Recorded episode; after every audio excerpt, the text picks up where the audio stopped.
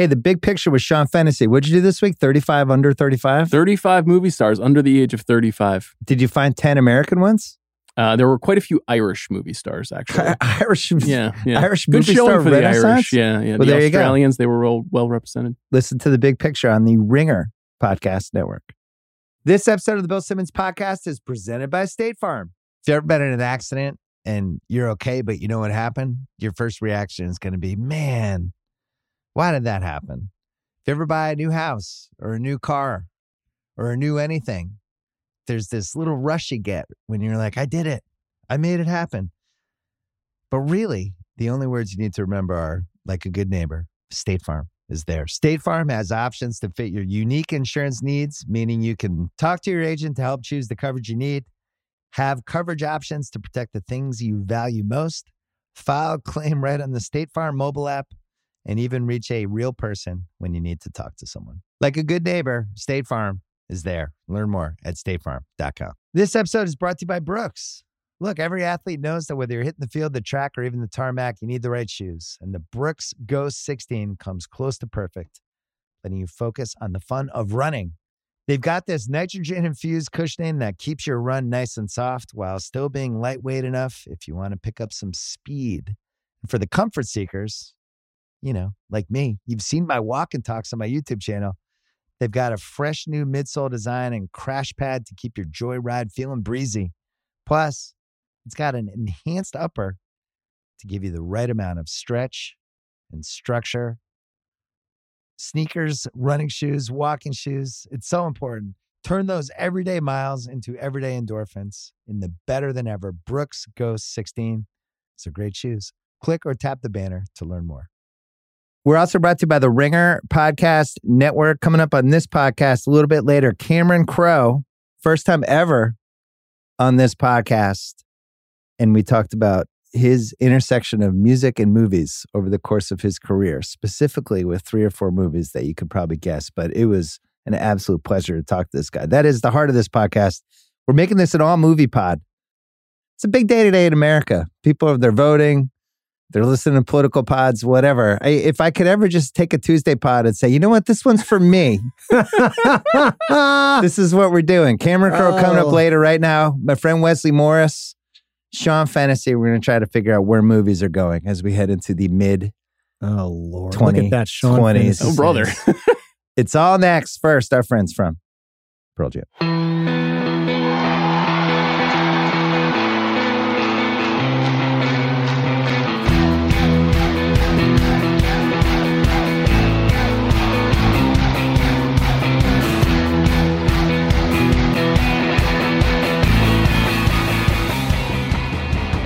All right, we are taping this. It is a rainy Tuesday here in LA.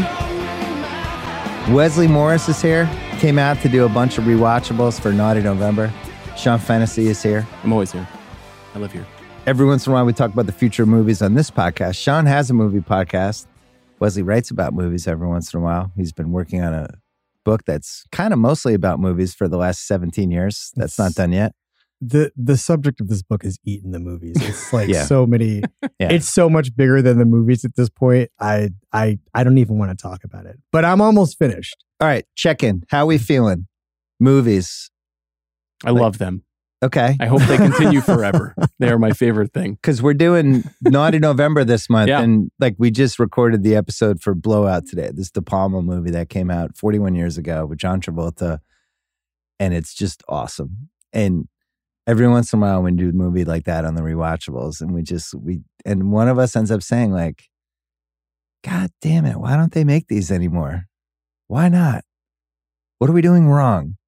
So is it is it gone or is it just kind of gone? But sometimes the switch can go back on, Sean.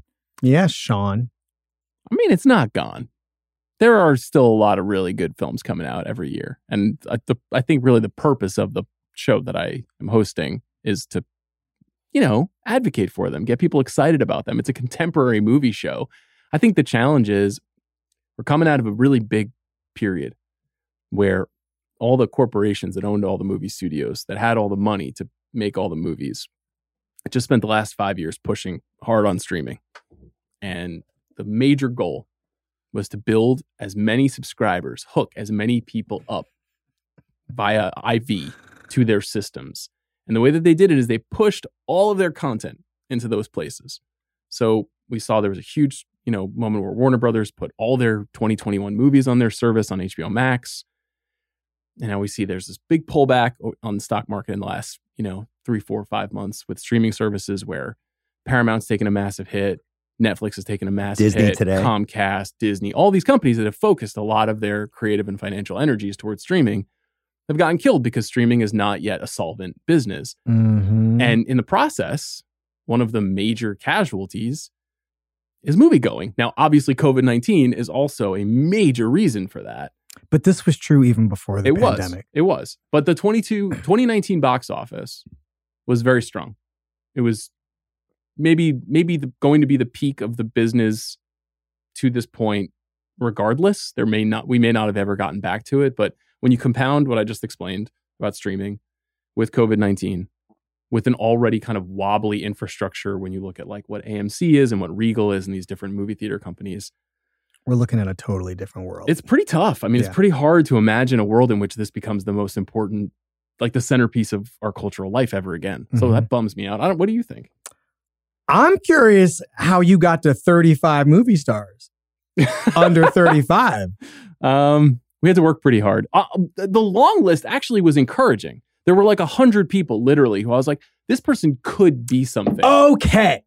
That's what I want to talk about. Could be. Yeah. Could be. Because I actually, the my problem is everything you're saying, Sean, is true. But it requires like what you and I are operating on, although I don't know what like how how much of this you have. I know I don't have a lot. And that's hope, Mhm, right? mhm.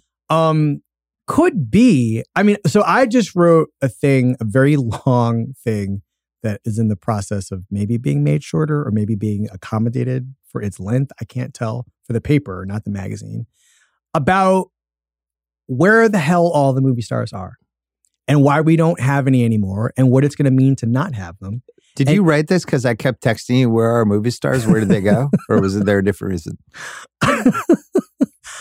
i started writing that i don't know when you've been doing this for years though right No, but Yeah. especially recently. like the, it's the last year it got a little It's like, intense because it wait a became undeniable right Yeah. um But you wrote about. I mean, this the the Ryan wrote- Reynolds thing. I mean, that's ten years ago now. Yeah. that piece ran right.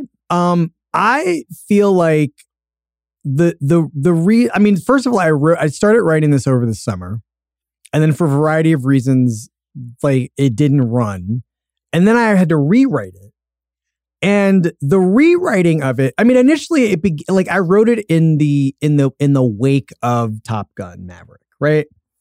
And the Mm. thing i left top gun maverick kind of bewildered by well i knew why we all wanted to go. I knew why we all wanted to go two or three times Mhm. I, I mean i didn't want to go two or three times once was enough for me and it is now my number one airplane movie where i can look around any flight i'm on and everybody starts with top gun maverick and then half the plane goes to Nope, and the other half goes to um some Chris Pine movie that I can't figure out what it is. I don't know what this movie The is. contractor. Maybe. Oh yeah, that's what it is. Yeah. That's the other half of the Sure, plane. Yeah. Anyway, And then, and then there's me over in the corner watching Just Go With It. But go ahead. Because that movie's awesome. um, you, I, this is never going to get old. How many times a week do you watch that movie? That's a good airplane movie. Oh What else do you want? I'm on What- an airplane. I'm half asleep. I'm groggy. One of the strangest movies I have ever seen. So I'm Top Gun record about that Maverick. What can you land the plane on Oh, that Top yeah. Gun Maverick So? I, I, I understand why we all went, but the thing that I was fascinated by was the fact that I didn't leave that movie thinking Miles Teller is a movie star, right? I didn't leave that leave that movie thinking that movie is not interested in anybody else other than Tom Cruise. And there's no there's no room for anybody else to do anything interesting in that movie. There are lots of other movies. There's two movie stars in the movie who are not Tom Cruise. And all they are in the service of is him. And if I'm Tom Cruise, I'm I'm for that. I don't have a problem with that because if I'm Tom Cruise, I also know everything you just said about the business. I know that there is no script I'm going to be given that's going to allow me to do what I can do in a way that can also not mess with my record as being an unimpeachable movie star because I'm not making any more money, any more, any more mummy movies. I'm not doing that anymore. I just I, I think it's really unfair to compare Glen Powell and Miles Teller with Tom Cruise. I mean, Tom Cruise No, has has a 30 year head start on those guys. Okay. And is also a once not just in a in a decade, but a once in a generation movie star. I'm not blaming Miles Teller or Glen Powell for this. What I'm what I'm saying is there is nowhere for either one of those people to go that is a movie that isn't a thing that's attached to some other thing that's going to produce or spawn eight other things like it. There's not going to be Miles Teller isn't going to have his own Top Gun. And I don't mean Top Gun Maverick. I mean something that can produce Right. in 30 years something that we're all nostalgic to see him do again I think you're. because he did it once.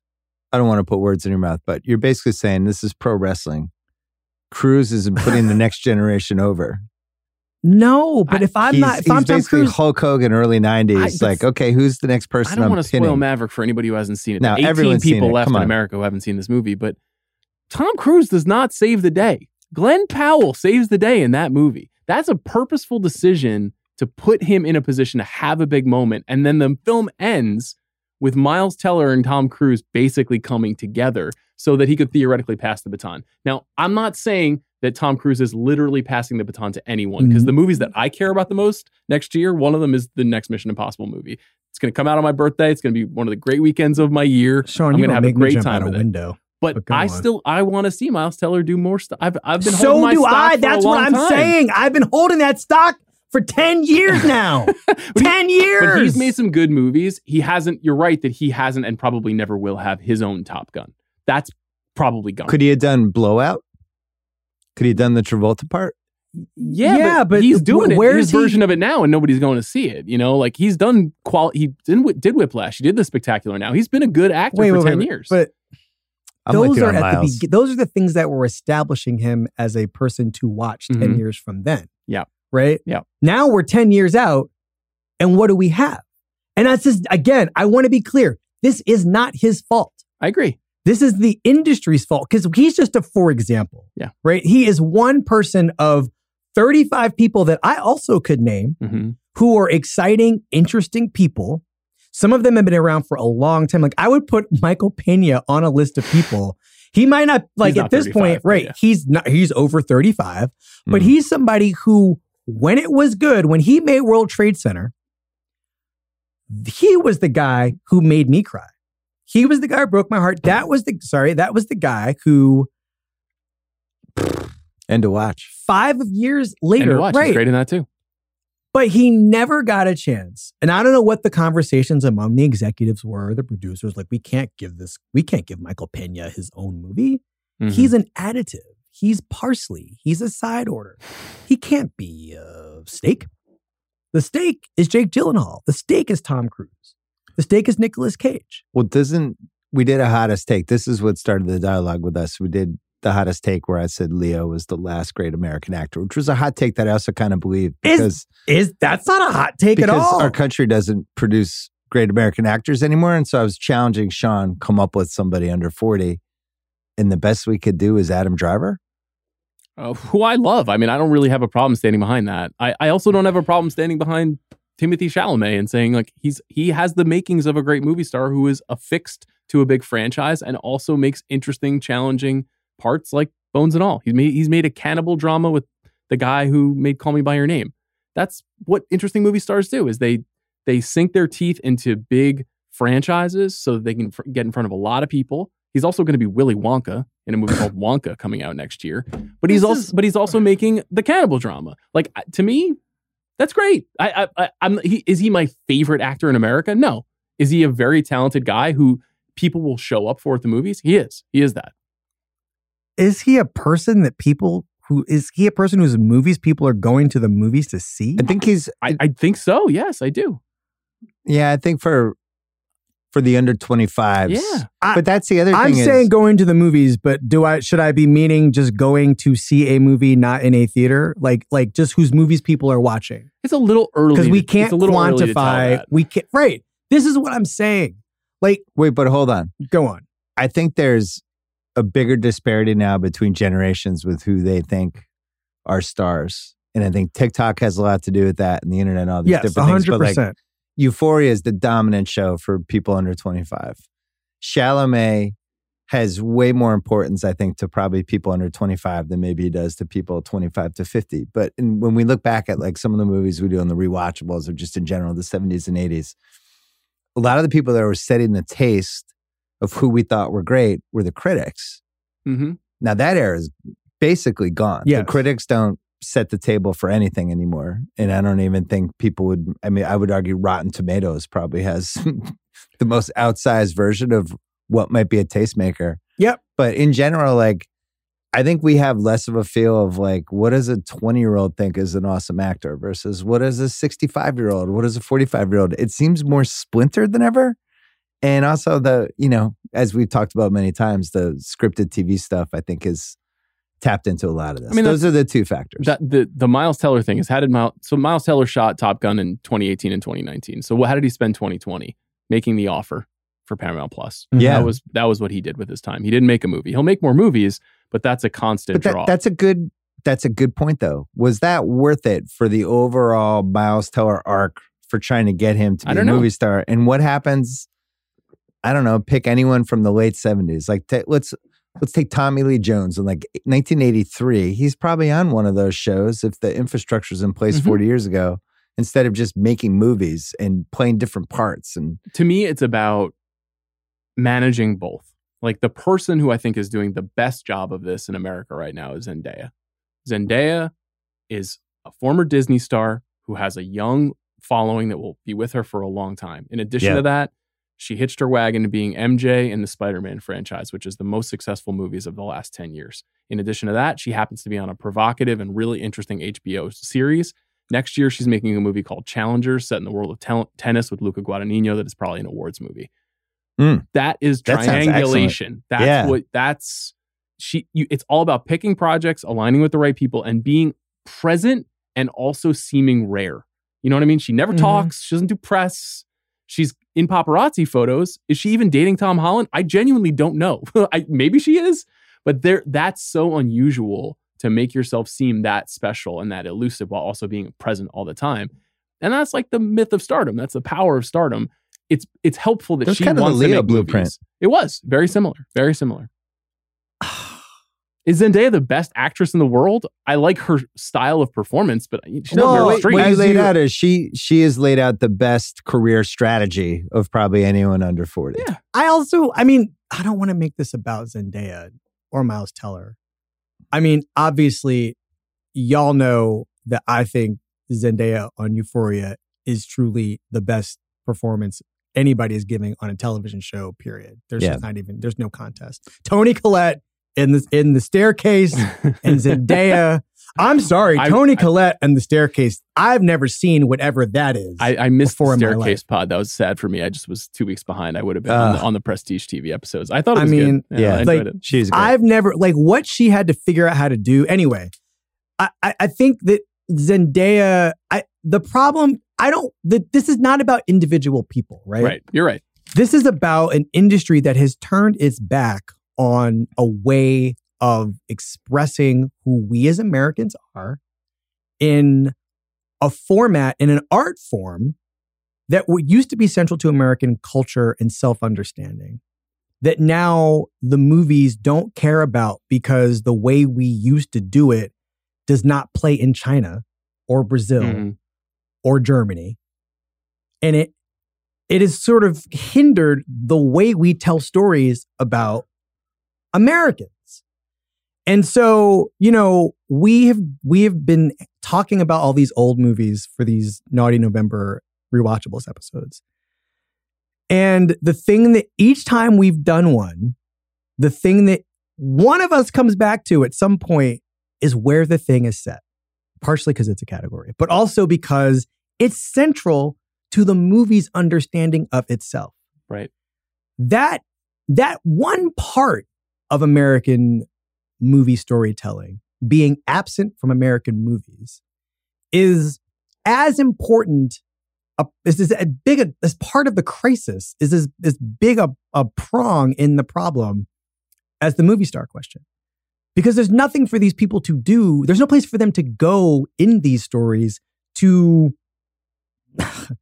dimensionalize the persona and so you know if we're ta- let's just talk about john travolta in in in anything right most of the time he's playing a guy in a place he's in new york he's Well, what were we talking about yesterday when we were uh, last night when we were at dinner and we were talking about movies about the last couple years? Why don't they exist? And how one of the things we loved about movies was they root you in this specific place in this era. Like even we did cruising for the rewatchables, and it's like we were in late seventies like New York. meat packing district In- new york this is what it's like in this part of town, in this world, in this culture, and we are now going to enter that. And why hasn't movies about the last like four years Let me, look, I'm gonna, come out that have done that? I'm gonna tell you about a movie that maybe neither of you will like, and maybe most people listening to this won't like, but it just came out. it's not about liking the movies so i'm Yeah. It came out uh, about a month ago. It's now streaming on Hulu. It's called Stars at Noon. It's an adaptation. oh I saw it on my with list. uh, yeah you Andie just MacDowell's daughter. Yes. Yeah. It's Margaret Qualley and Joe Alwyn, who is a, a good actor, who is Taylor Swift's boyfriend. And Who's it- not bad. and he's a good actor. It's an adaptation of a Denis Johnson novel, which is set in the early 1980s in Nicaragua during the revolution. But the, the Claire Denis, the director of the movie, updated the film to be set in the present day. And it's one of the only movies I've ever seen, kind of regardless of how you feel about the film, that is honest about what the pandemic was like, which is to say that a lot of people in the movie are wearing masks around their necks Mhm. and not on their face. And it was the first time I'd really seen a movie where I was like, oh, people don't even really care about wearing masks. Like, and we're going to be honest about that. Mm. You know, like just I have to wear the mask to get in through the door in the fast food restaurant, but once I get in there, I'm taking it off, and I don't. People won't tell me any different. And it was a very specific, small choice in a movie that isn't really about the pandemic. It's just set during the pandemic. Mhm. That felt that is similar to the things we talked about when we talked about Blowout, where it's just like every little detail matters. So representing what life is like in this universe of creation matters. of the present Yes. Well, and also- most modern movies, I feel like, are operating in some sort of like surreality, like what you're describing. Where you're Right. like, are we in They Idaho or New York? I have no idea. Or we're in some alternate universe, or you know, we're in Literally. a comic book world or Yes. whatever. Did you see Soft and Quiet? You did, right? No, You what's didn't? that? The one uh, about the the the school teacher who has the group of her and her friends, and No. yeah you, they're you kind were of white, telling me they get a little this. white supremacy. Oh, geez. No, I haven't seen Yeah. that. Okay. But I thought that was an example of like this is like a weird indie movie that in 1977 there would have been some version of the same kind of thing. Hmm. Yeah, I I think part of it is everybody has been so fascinated with just creating content that isn't in this world, and I don't know what. How would you unpack that, Wesley? Like we're going into comic book universes, alternate universes. We've Zuckerberg created the metaverse. It's like nobody wants to be here. nobody wants to be in the present So which means I- nobody wants to write movies about being here. I- I think that the cr- I mean, think about what what all was happening in the 60s and 70s, 60s and 70s and how you know, the 60s for a while kept trying to avoid it, kept trying to avoid it, kept trying to avoid it and then 67 happened and a kind of moral floodgate opens. Now there were act there were there were directors who were committed to being in the present like, you know, hor- hoary, you know, corny yeah, guys Stanley Kramer. like. Stanley Yeah, yeah. Kramer, right? Stanley Kramer being like the perfect example, but he was doing the work.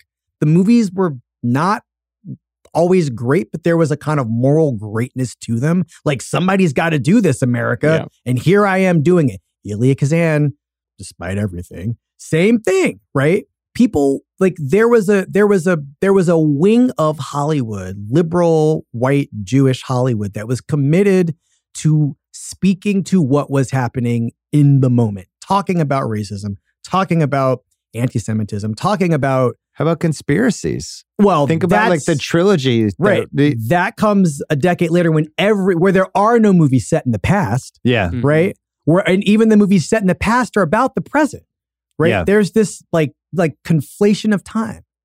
Um, just I'll skip the I'll skip 40 years of movie making just to get to the present and how like in the last 10 years we've gotten there's no regional filmmaking. You see, I mean, I can't even uh, you know, it's funny that the way that Jordan Peele's movies, for instance, are set essentially at amusement parks right? Mhm. They're Mhm. they're they're arranged around a kind of fun house universe Mhm. that is as much about a recreation the where the where the amusement park itself is recreating or restaging something about America's past.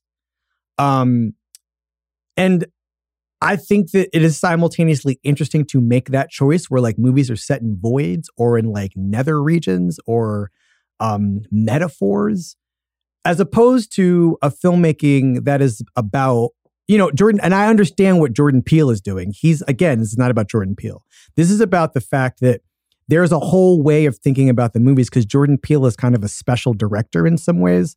Like you know, he's Yeah. an actor and he's got a vision. He's also But- created an opportunity. He has created allowances for himself because of his success. Right. n- very uh, few other filmmakers are afforded. He has a, a stamped ticket at a studio that believes in him, that lets him take chances that other directors don't get to take. Now, I love his movies and think it's great that he gets to do that. But that's unusual. And that's like kind of the bigger point that we're making too. Is like you're not allowed to make the Right. movies that you're you're citing. Right. And and I would say, right. And I think part of that is that like I could list 35 directors who existed in the 90s, 80s, 70s who whose movies I didn't really necessarily like. But, you know, like just let's take Lasse Hallström, right? Made a movie every 2 or 3 years. Not always I didn't like them. Some of them were real big hits. They always had movie stars in them, and they weren't based on anything other than than a, than in most cases or sev- several cases a best selling novel. Right. The Cider House rules Right. being like the er example. Went to the Oscars. They weren't always intended to be there. Although once Harvey Weinstein got his hands on a couple of those movies, they they were they were on a, an express train to the Academy Awards like Chocolat. But there were he was of a large class of filmmakers who worked all the time and only told stories pretty much about people mostly in the present who were just average people right? And they a lot of people in these movies were stars. Nobody working now is a Sydney Pollack who is like again a special like he he's a like uh, he's the best version of of what he was. But like just thinking about from Sydney Pollack on down, uh, people who just you know aren't making. There's no opportunity for them to make movies about average people anymore. It's just a very it's a And those were that was a universe that that stars occupied. Right. That Yeah. was a that was a movie star making and movie star solidifying world. like I think there's an, a useful example of something that's happening this year that explains some of what's going on.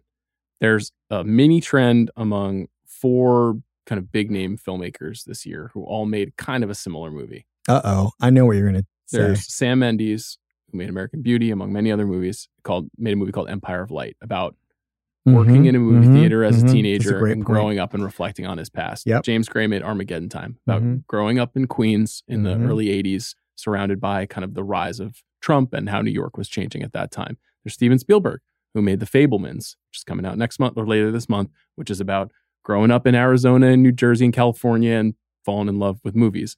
And then there's Alejandro Gonzalez Inarritu, who, Oh. who made Bart, who's made this movie called Bardo that's coming to Netflix It's there now. which is basically just a autobiographical portrait of an artist who's trying to figure out whether he's a fraud or not. And like these are deeply self-reflective, By the way, Alejandro, the answer is C. I wasn't a big fan of Bardo. I liked some of those movies and not others. That I and then just we have. Taylor Swift with Antihero. That was our fifth piece of art. But that's the thing is like all these people, especially these really accomplished like best director winning types, Yeah. they're making movies about themselves and they're not metaphors anymore. Like there's that great clip of Spielberg on Inside the Actor Studio where James Lipton asks him about the final sequences in at the end of Close Encounters. And he's like, "So your father was an engineer and your mother was a musician. And what do the aliens do at the end of Close Encounters? They play music through their computers to communicate. Is that like your mother and father?" Hmm. and Steven Spielberg in the moment is like, "You know, I wish I could tell you that that's how I thought of it, but until you explain it to me now, I didn't really put it together. That's why I told the story that way. That's just a Mhm, representation of him, ex- like explaining and exploring his life through his Mhm. artwork, and almost not even realizing it. Yep. Whereas now, and I loved the Fabelmans, but when I watch it now, I'm like, this is just pure autobiography. This is just here's what happened in my life. And and self aware. Let's take a break and I want to keep going on this. The NBA season is underway. It's the perfect time to download FanDuel, America's number one sportsbook. Right now, new customers get a no sweat first bet up to $1,000. Plus, FanDuel, the only sportsbook giving all customers three months of NBA League Pass when they make a $5 bet on the NBA. That's it. You can do player props, point spreads.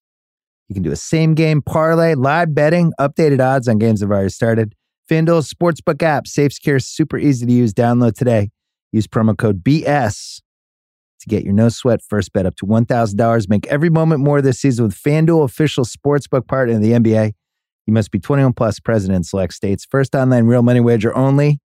Refund issued as non withdrawable free bets that expire in 14 days. Restrictions apply. See terms at sportsbook.fanduel.com. This episode is brought to you by Michelob Ultra, the official beer partner of the NBA. It's just what you need to sit back and enjoy the game. And they're also getting fans closer to the game than ever. You can win exclusive NBA prizes like courtside seats, signed memorabilia, and more. I love Michelob because of how light it is. It's only 95 calories with 2.6 carbs. You know what the perfect time for Michelob Ultra is? A little double header, little NBA double header. Right, first half of the first game. I don't know West Coast time. That's usually about five o'clock, five thirty. Perfect time for a beer. You can do it. Grab a pack to enjoy today. Learn more and enter for your chance to win at michelobultra.com slash courtside LDA 21 and up. One thing I was thinking about the future of movies and just where we're going is so, you know, these four movies we did for the rewatchables, they're all set in this era where we have what, eight TV channels, right? The dramas are things like Hill Street Blues Mhm. and Simon and Simon. Yeah, Falcon and, Crest. and Yeah. Fa- yeah, and Mhm. Dynasty. So Dukes movies aren't Hazzard. competing against anything. So all like the art and thoughtfulness and storytelling, like if you want to do it, you're doing it in there.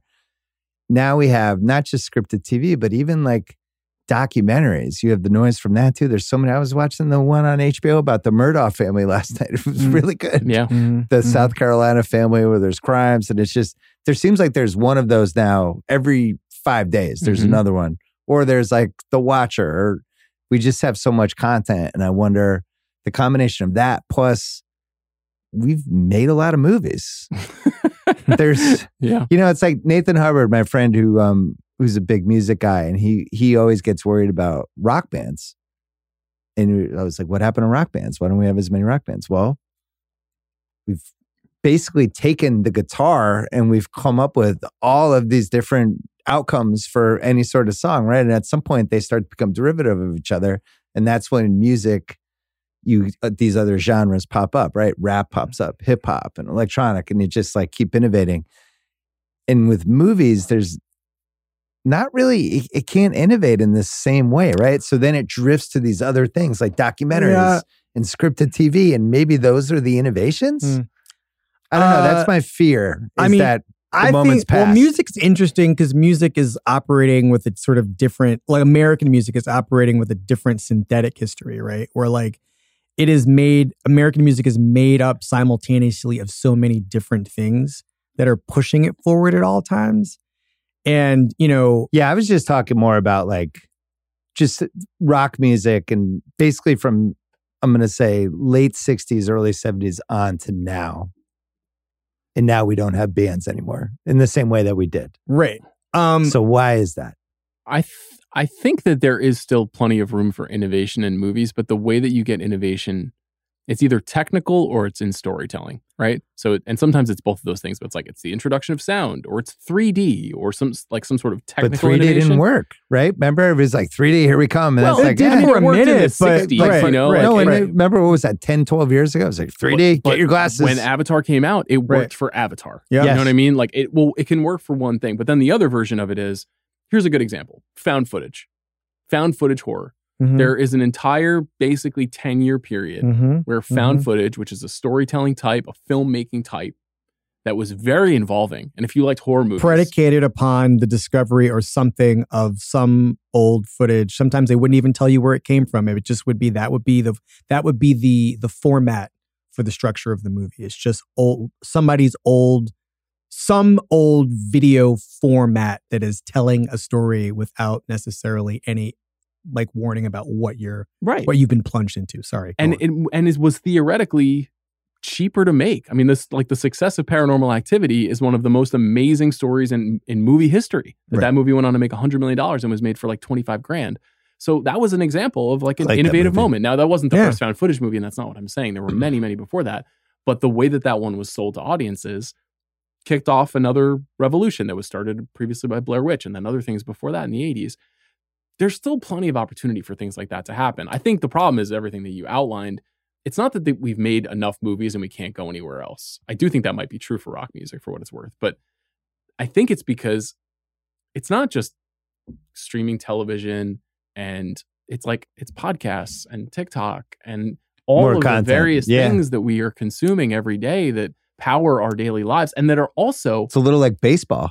well but okay so here's a great thing with baseball like- baseball made more sense in 1974 than it does in 2022, just because we had less to do in 1974. but movie watching even more so than television in my opinion isn't is a fully focused static experience you can't watch a movie while doing the dishes you can't watch a movie while driving to the office to start your day you can do a lot of other things that are your content for the day while doing those things but movies demand your attention and if you don't pay attention you're not really getting anything out of it anyway Yeah. so I think that there's also just a broad focus problem in our country where people are like, I don't really have two hours to sit down. Yeah. Yeah. And I don't want to. Yeah, And- like Barbarian's a good example, right? The, which I think is one of the 20 best horror movies I've seen. Wesley hasn't seen it yet. I yet. haven't seen it yet. oh, it's but the great. first Yeah. the first 40 minutes is like the pot's on the fucking stove Oh, and you have to like we're making mac and cheese but we're making it the old fashioned way and you got to do everything and we got to wait and, and it's just like it's a slow boil and, pay attention. And you have to pay attention and it's going to move and it zags in a couple different ways and you can't like you know be on Instagram as you're watching it Yes. and You can. It's just not going to be as yeah it's enjoyable. not going to be this you're not going on the same ride I think there are a number of interesting things happening with respect to this question of attention. I think that and all of them are bad well, yeah, they're all bad. Um, especially when we're talking about art. I think that we exist in a time where there are more, there are so many talented people who can solve a lot of the problems that I'm having with the movies, who can't get. I feel like I'm about to cry. I don't know why. I been a just- long day that's why we're doing this segment my eyes just did something weird. Um, but I just had a thought about something that I'll get to in a second as I complete, complete this thought. But I think that we have reached a point where there, I mean, we're we're past all of this water cooler, the idea of water cooler culture, you know, us sort of getting together and talking about a thing that is positive, by the way. Um, negative things, we can always get together and talk about that um, which is why I think like maybe we should have a January 6th movie or something. Um, because that would be huge. Um, but I think I think one of the problems is that the industry is confused about what it wants to do and who it who aspects of it want to be. I think that I think there are people at the studios who probably are at war with other people at the studios about how sustainable superhero movies are and what is going to happen when we get sick of those. Or going what- the other way and be like, not only is it sustainable, let's triple down. Let's Well, they create- are. Well- let's create universes within the universes. Well, That's kind of what's I, happening. I think that one of the things that I mean, I have I have not seen the Black Panther movie yet, Sean. I know you have, but I know that one of the things that is draw has that has drawn me to it is the idea that a character from the Marvel comic book universe that I've found very interesting in Namor slash Submariner is a major figure in this Black Panther movie, this new Black Panther movie. But and that's an opportunity for an actor who I don't know who this guy is, but I, I, it's He's an great. opportunity to see an actor, a new actor, Mm. get born in this world. I don't know if this makes this person a movie star because you need more than one movie or one lane of movie to to solidify the starness, but it's an opportunity, right? It augurs it augurs something. But conversely, one of the most incredible things I have ever seen, and I'm I, I know that the, every time we get together, I bring this person up, but that is because he is one of our great artists.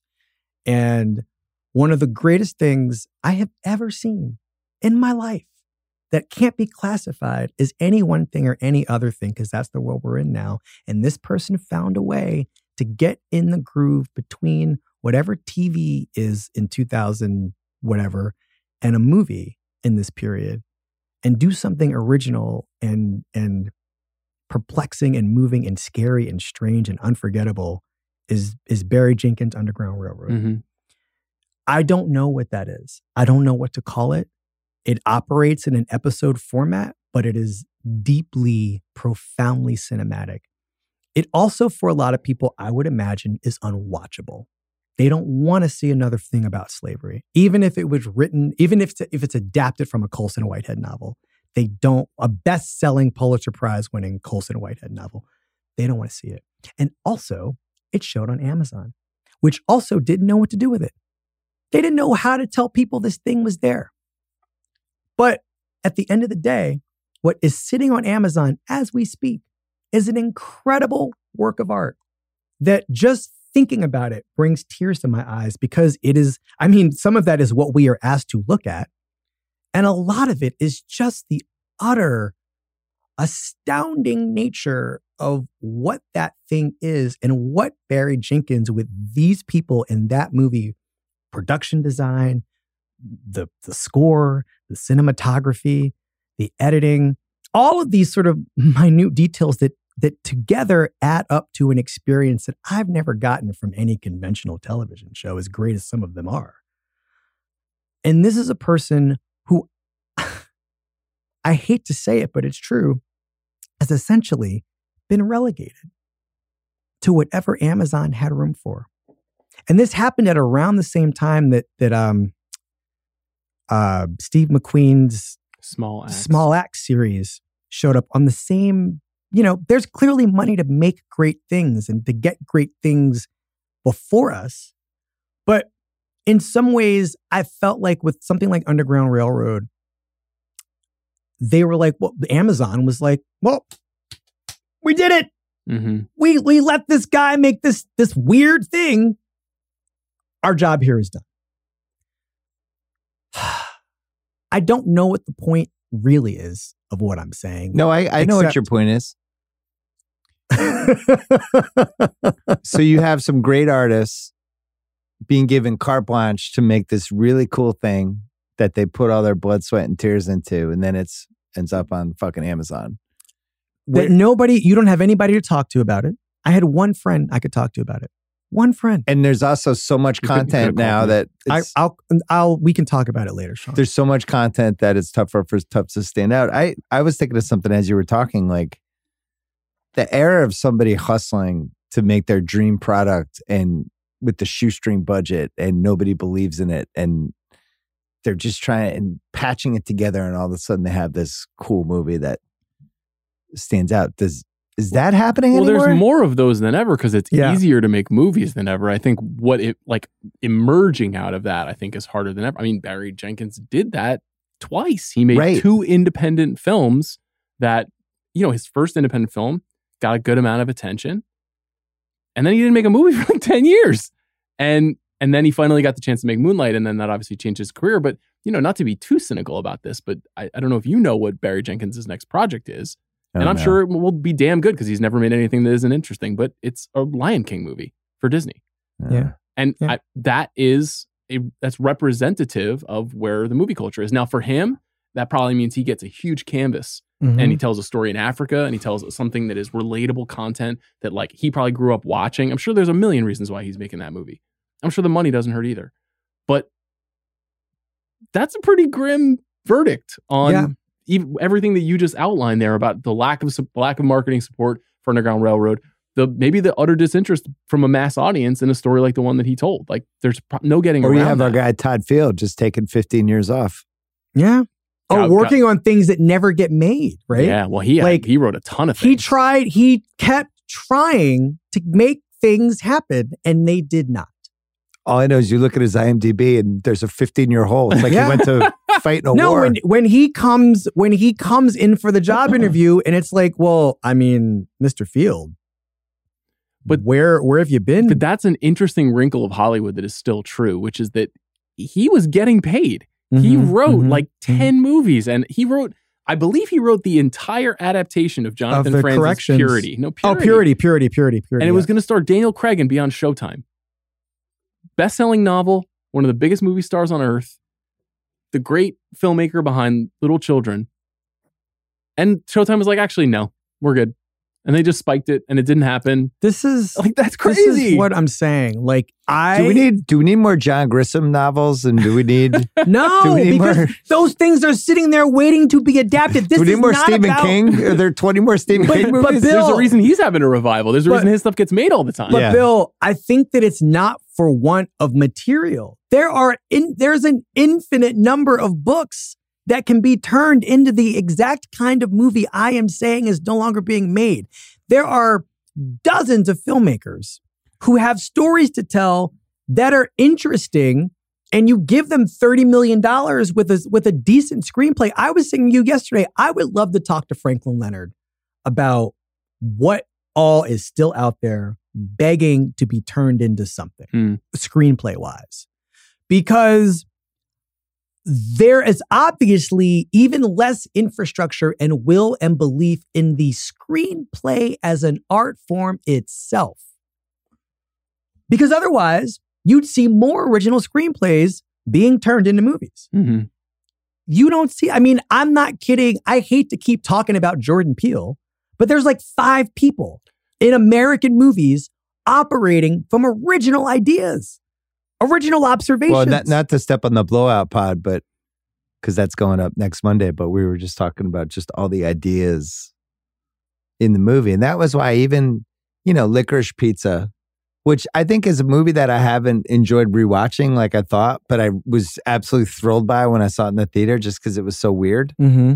And Once Upon a Time in Hollywood, same thing where when you Brad Pitt pulls up at the five, but these, right? right? but Paul Brad Pitt Quentin, shows up at the ranch, and I'm like, I don't know where Chris this is Nolan. going, but I'm not leaving my seat until I find out what the fuck But happens. for the next problem 15 is. But I don't want to hear about Paul Thomas Anderson and Quentin Tarantino. And I, they're two of my favorite yeah, filmmakers. in their fifties. Right. where They've is been the doing where Yeah. is the hard eight of Right. 2022? Where's that next? Where's class? the Reservoir Dogs of 2022? Right? Like, who is where is where's that filmmaking? Where are those people? Do you guys remember what movie won Best Picture at the Oscars this year? Can you, I do. Can you name the movie? Oh, stop it. Can you name the movie, Bill? This this event happened nine months ago, not even eight months ago. I can't even remember. It's Coda. Coda. It's oh yeah, we bet on it. Yeah. Yeah, yeah, fifteen to one. It's the movie that I mean. I told you guys when when I when I did I text I texted I, think texted you that I bet on it. I You were you were the in on it, minute yeah. the minute I the minute that movie ended I was I I, I know I texted you this I was like it's not fair that this movie is a best picture not like it's not fair that this movie is going to win best picture because people are going to watch it and be like what the fuck is that and I'm telling you y'all made this happen industry because I watched that movie in my living room along with every other Academy voter. I'm not an Academy voter, but they Yeah. all watched it in their living rooms. And And they're like, that was good. it was good. Yeah. I'm weeping. Where's my ballot? I'm Yeah. putting it first. it's like Joni Mitchell. Check. But but but this is the problem because Coda as a movie is a thing that we used to get all the time. I'm citing that as an example because it is what you're describing. Right. It's a uh, Siân Heder's not a young filmmaker necessarily, but she it's, it's I I've never it's- I heard of her it's before. It doesn't feature. matter how old she is. I've I think never she seen came her. out I've of the never heard of her Sundance. Lab. I, she basically had the profile of what you're describing, but it is uncommon, and it's so uncommon that one came along, and Academy voters saw it, and they were like, Yes. "Anoint it." Also, she's but- in the club. But doesn't that speak to the lack of things that do what that movie does? Maybe Like it just it was not invented to go to the Academy Awards. It was just a story that this person wanted to tell, told it, people responded to it, and look what happened. I think it was also like you know it was a very bad couple of years there, and it's a movie that really made people feel. Good. I hear that. And ex- but okay, fine. Right? You are right. That is true. But it also speaks to a real industrial crisis of storytelling. it does. Well- and this is a story, this is a movie that tells a story really, really well. But when we're when we don't have the stars in the same way that we used to, it's no different than like if the NBA is going through a drought where there's only like four amazing players Mhm. instead of like right now they have. Somebody has to win 20. the championship, no matter what. but I, We're in the I Glenn. Robinson era of, Like- of movies right now. Saturday Night Live's having a really Saturday Night Live's having a really rough season because they don't have like a legitimate star in the cast. So like Amy Schumer shows up. However you feel about Amy Schumer, she's at least a proven comedian and, I love Amy and she's Schumer. I love- blowing everybody else off the table in the sketches. Something I actually thought she did also at the Oscars this year. Yeah. I was and like, she- whoa, she's she's, just- just annihilating everybody because she knows how to work a room. Mhm, She's way mhm. better than anyone on the show. And you're watching it going, this is actually a bad sign for the show. The host shouldn't be blowing away the cast members like this. And it's a star power thing. And that's why I think this SNL's be feels inessential when it doesn't have at least the one big star.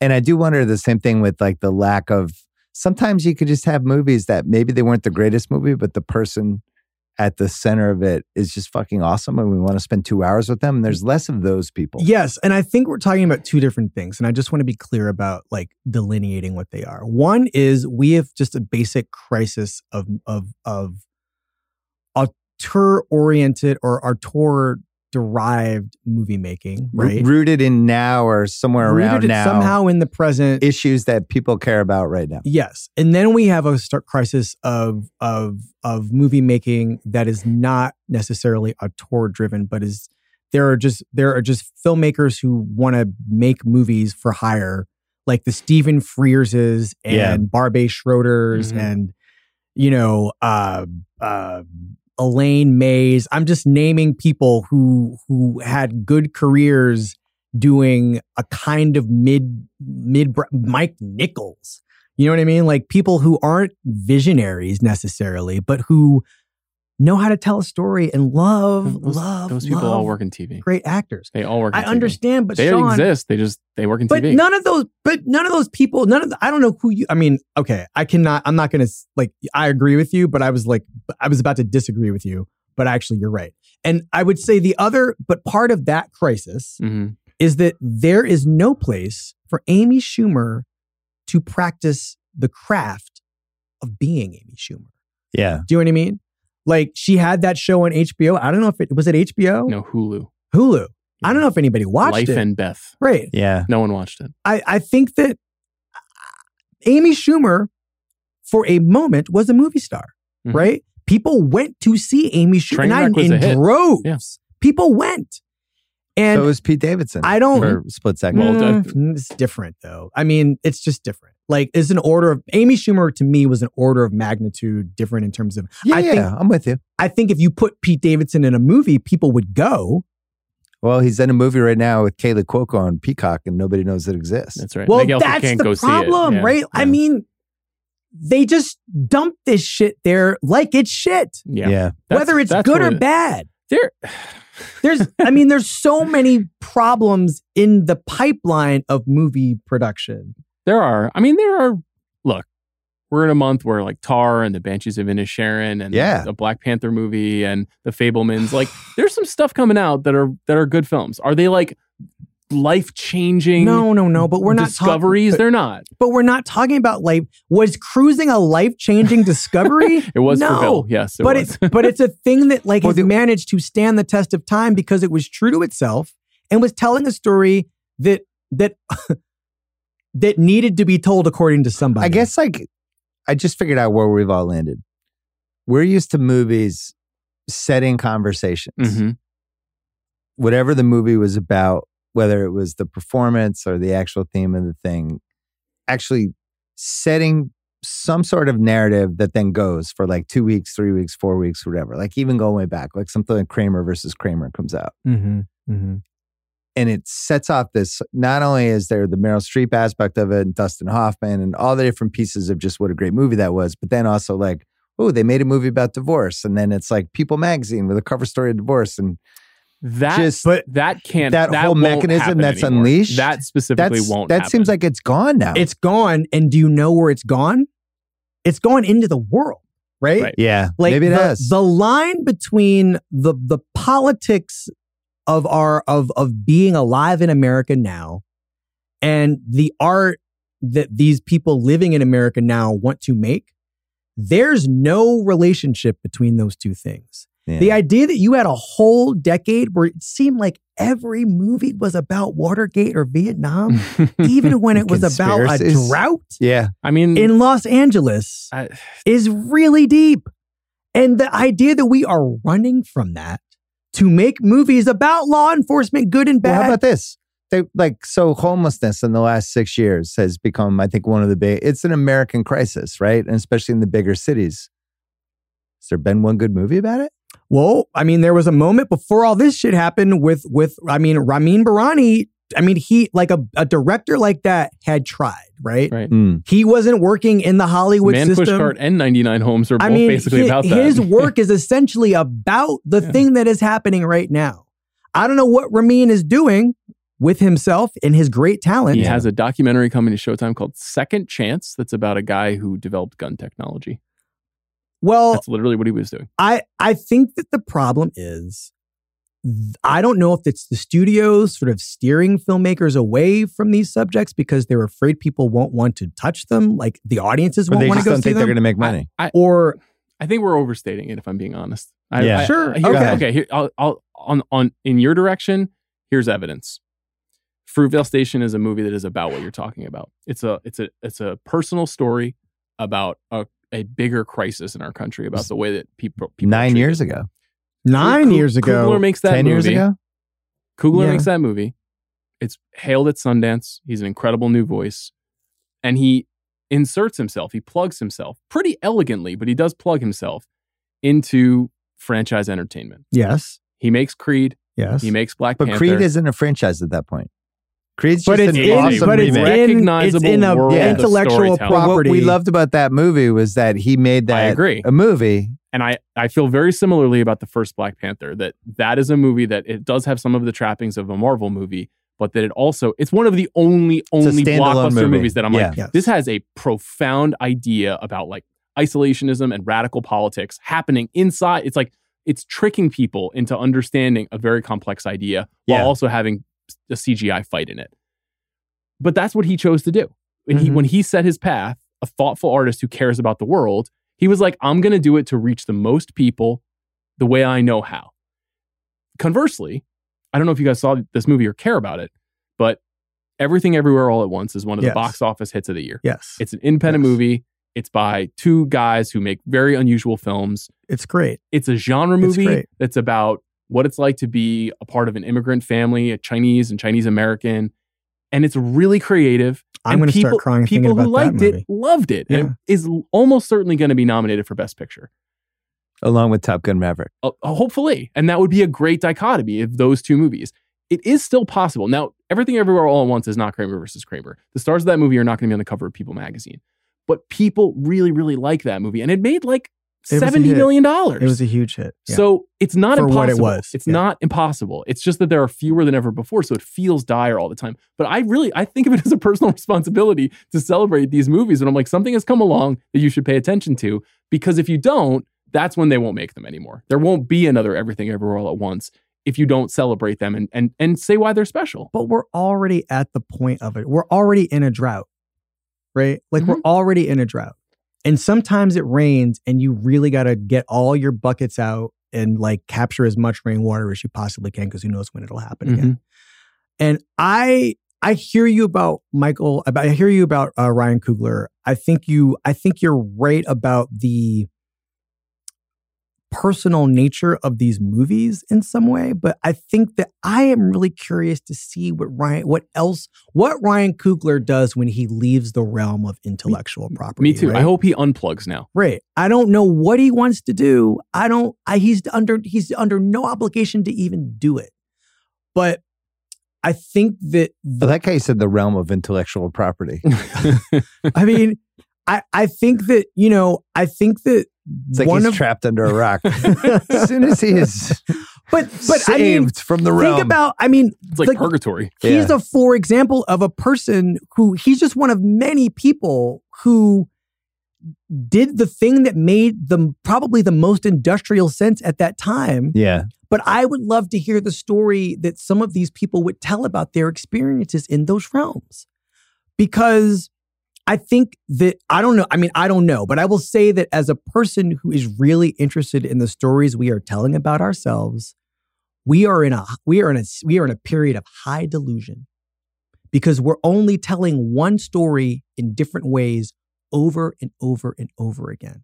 Well, we were talking last night at dinner. We were talking about, you know, gender and identity and just that becoming, I think, two of the dominant themes intertwined in a lot of Mhm. ways in the last six, seven years. And where has that been in movies?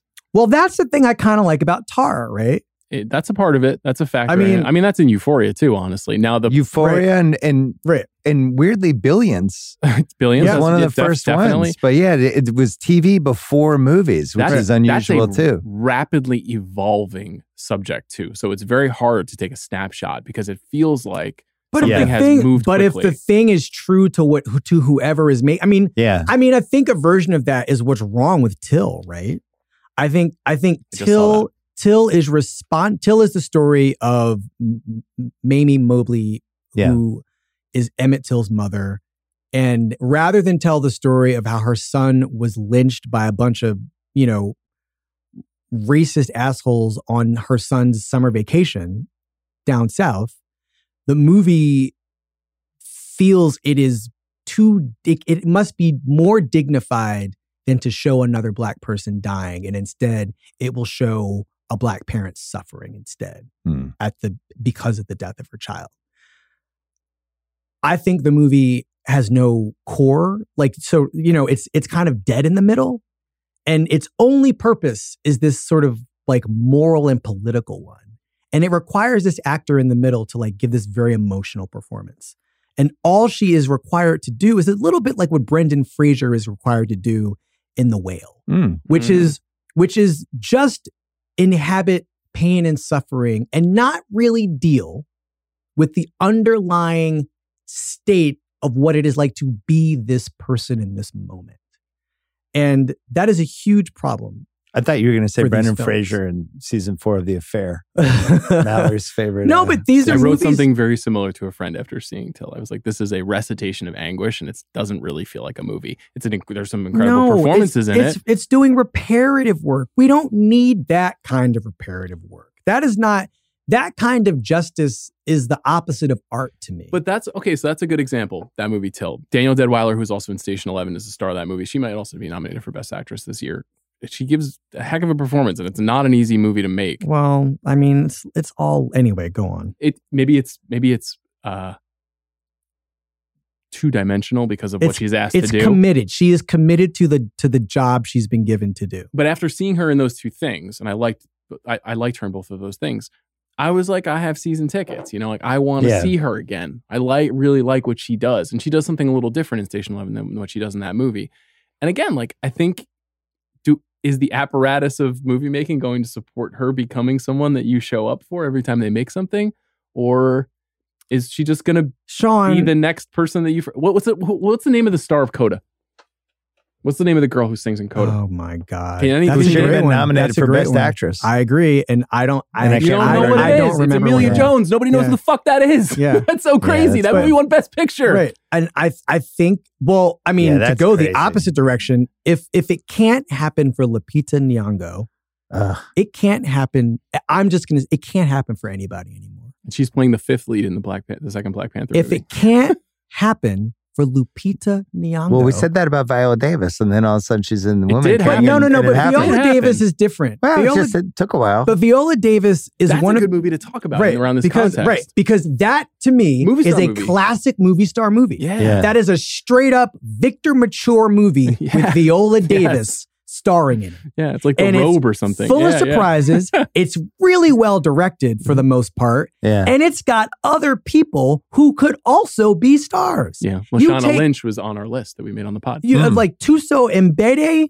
I All right, think we're that's back. her name. Mbedu. Movies yeah. are back. No, no, but, But, no, that, but that movie no. felt like a very rare thing it's when it hit. it- well for uh, like seven thousand Yeah, yeah. different reasons. A black woman making a movie about black women in Africa who Mhm. kill men. Plus, Black Adam was fucking awesome. Like no, we're no, back. stop. no, Let's not no. get carried Adam away, was Bill. No, Bill. Bill, Bill. Bill. No. Let's reel well, it that's back a whole in. other conversation. Like Dwayne Johnson, he could have been. Nah, he could have been a contender. he never wanted it. He never wanted it. Never wanted it. He, he never wanted to be interesting. We're wrapping up. Best movie of the year so far was Sean?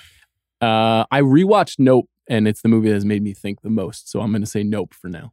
Uh, everything, everywhere, all at once, and and Nope are the two things that really have like managed to work on me the most. Also, I'm not. I Maverick is the is like the most fun. oh God, My favorite minute of my entire year was the Tom Cruise Jennifer Connelly sex scene in, Ma- in Top Gun Maverick, oh Lord, which was just him shirtless, cuddling her and laughing hysterically with no making out or anything. Just him Well, maniacally he- laughing. he he he defenestrates himself, right? Like to to protect the innocence of the what? What is she? Eighteen years old, the Yeah. daughter, the daughter Yeah, who daughter shall has no never know of. Yeah, What is this movie about? it's amazing. It's wild.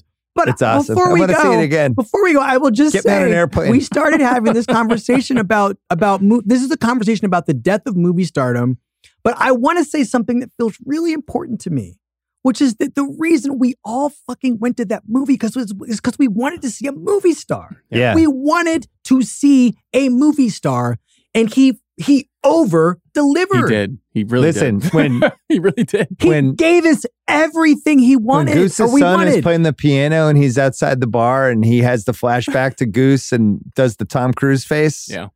I was like, They were- Tom Cruise, But still they were crushing it, kids They were plucking your heartstrings Oh off my Slash God. and the Guns N' second Roses. time I watched this movie, I sat next to like three 11 year olds yeah. who seemed to know everything about what Yeah, was going to kids happen. love Top Gun Maverick. They really did. My kids loved it. and you they don't were understand. so Yeah. responsive to to Tom Cruise. And I just want anybody listening at any studio right now, the lesson is not to make a Top Gun sequel. It is to give us more people who in 30 years, my grandchildren will be clamoring to see something that they never experienced before because it will have been replayed for them 400 times before they got to that theater. All right. Wesley, Sean, I'm glad we did this. This we made do this so every two years. Uh, coming up, Cameron Crowe. We taped this last week before uh, Almost Famous the musical premiered, but uh, so that's why we mentioned how it was premiering. It's already premiered, but Cameron Crowe's next. This episode is brought to you by Peloton. Spring, the best time of the year to dial your fitness routine up a notch. You know it's going to happen. It's going to get warm. Going to start wearing shorts. Going to start wearing bathing suits. You're just you're not going to be able to cover up behind those big coats anymore. Also, it's nice outside. Get outside, do stuff. Or if you don't have time to get outside, I got Peloton for you. Whether you have five or 60 minutes, Peloton's workouts were made to challenge you. Classes like boot camps, full body strength, boxing, marathon training are created to grow your skills or push you to improve in what you already excel in, and you won't feel bad about not being outside. Peloton's expert coaches, challenging classes, and nonstop vibes will keep you coming back for more. Get a head start on summer with Peloton at onepeloton.com. This episode is brought to you by Taco Bell. If you're anything like me during a busy day at work, I need lunch that is just as fresh as it is delicious and easy. And the all new Cantina chicken menu from Taco Bell is exactly that, made with high quality ingredients like seasoned, slow roasted chicken, pico de gallo, shredded purple cabbage, and avocado verde salsa sauce. The new Cantina chicken tacos, burrito, and quesadilla are the perfect daytime choice. Try the new Cantina chicken menu at Taco Bell now. All right, the legend Cameron Crowe is here. He's got Almost Famous, one of my favorite movies of all time, premiering on Broadway on November 3rd. And we're going to talk about Almost Famous. Uh, You don't have to twist my arm to do that. I want to go backwards, though, because August Let's was 40, 40 years since Fast Times. And I was thinking about doing it as rewatchables, and I still am. And I rewatched it, and I was like, God damn, there was what was the movie before Fast Times that was like Fast Times? Was there one? Over the Edge was really good, Bill. Did you ever see that with Matt Dillon? And uh, Yeah. I guess, yeah, it was just kind of like loose and rock. And you had like Van Halen music and cheap trick music in it. It was kind of edgy and that, and Spetters. There was a, a movie from Denmark that was kind of like a raw youth movie. But Amy Heckerling was like ready to go there with Fast Times. And that was kind of new, you know, tone wise and stuff. Well, so you write a book in 81, I think. where Yeah, you spend yeah. a year at a school in uh in in the San Diego area and you go undercover because you've been writing for Rolling Stone for a while at that point. And I don't know if this would be allowed to happen anymore, would it? What would happen if you did that book now? you you'd get arrested. it was so loose, you know, and it was it was a public school, and I had gone to a Catholic high school, and my mom had skipped me all these grades, so it was. I I was a youthful 21 to 22, and it was kind of like the public school senior year that I also got to have, which was fun to write about and exist in. But no, it wouldn't happen like that now. It would be, you know, you'd be done on the first ask. And you're going in there almost like you have your magazine reporter, Rolling Stone brain on, and you're just soaking everything in. You're soaking in anecdotes, characters, pieces of Big people. time. What else are you doing? Just, I was mourning the loss of, of a girlfriend who had dumped me. Um, so I was kind of like, I was the sad reporter guy that just got to like live through all of these other kids, characters, lives, and and they were great characters. You know, they were so different from kind of the rock stars that I'd been lucky enough to write about for Rolling Stone. But it was really cool to kind of just be writing about somebody that didn't didn't have a commercial stake in what what you were writing about. You just were kind of writing a living novel, really, which is what it ended up feeling like. Yeah, it's funny. You go back and critically, I think I think it was more positive than negative, but it was a little mixed. And now there's been this revisionist history that it was belatedly it became a thing. I was, I don't know, I was the eighth grade when that movie came out. That movie was a thing. I mean, everybody saw it. There was nothing like it. Um, just having two females as the lead characters basically Yeah. was pretty unusual for back then. The way the way the movie talked about sex and wasn't judgmental about it, but it's just you know, Jennifer Jason Lee's character just going through this journey, trying to figure out who she is, and she's going to make mistakes, and it's clumsy, and that's what high school is. And I think that's why it resonated like it did. it's it's so great that you caught on to it early and stuff. I I think Bill, the whole the making of the movie, we were racked with this idea that maybe it was never going to come out, that somebody just put it on the books and it was being made, and nobody was ever going to do anything with it, and that helped helped it, you know, because we felt like all the jokes. I felt like you know you have Debbie Harry, you have a joke about Debbie Harry and like how to be cool. They're not they're not going to put this out, you know Yeah. because we were we were making it on the studio lot at the same time they were doing best little whorehouse in Texas and it was so Burt Reynolds you know and Entourage was rolling around and we were kind of like well that's a real movie I Yeah. don't know what we are and Amy t- had that same kind of like take no prisoners vibe too it was like whatever happens I'm going to put actors in that are fun for me and our our kind of union of her New York sensibility and my California thing made it it aired out the the sentimentality in a really good way. She she rocked it. Yeah, because you think like we're at the 40 year mark and all the things that have hit with 25 and under people and especially like 20 and under people, right? Where it's happening Yeah, now yeah. with Euphoria. Yeah, Everybody watches Euphoria, but such an easier way to watch Euphoria because you just need to know somebody with HBO or HBO Max. Back then, yeah, if you didn't go to the movie, then there it was like the early days of VHS. There was like some HBO and some cable things, but for the most part, it was like, oh, this my friend, uh, my friend has a copy of Fast Times. Whoa, Yeah. we got to go Yeah, over there. yeah. It was that whole era, you know. yeah. It was almost an X movie. In fact, it was rated X for a while. What? So it it always had this clandestine kind of feel about it. Yeah, it was. Uh, Amy had like frontal nudity on Damone in the sex scene, and was really kind of like ready to fight for it to stay stay in there. And and um, in the end, we were convinced to trim it so it barely got an R.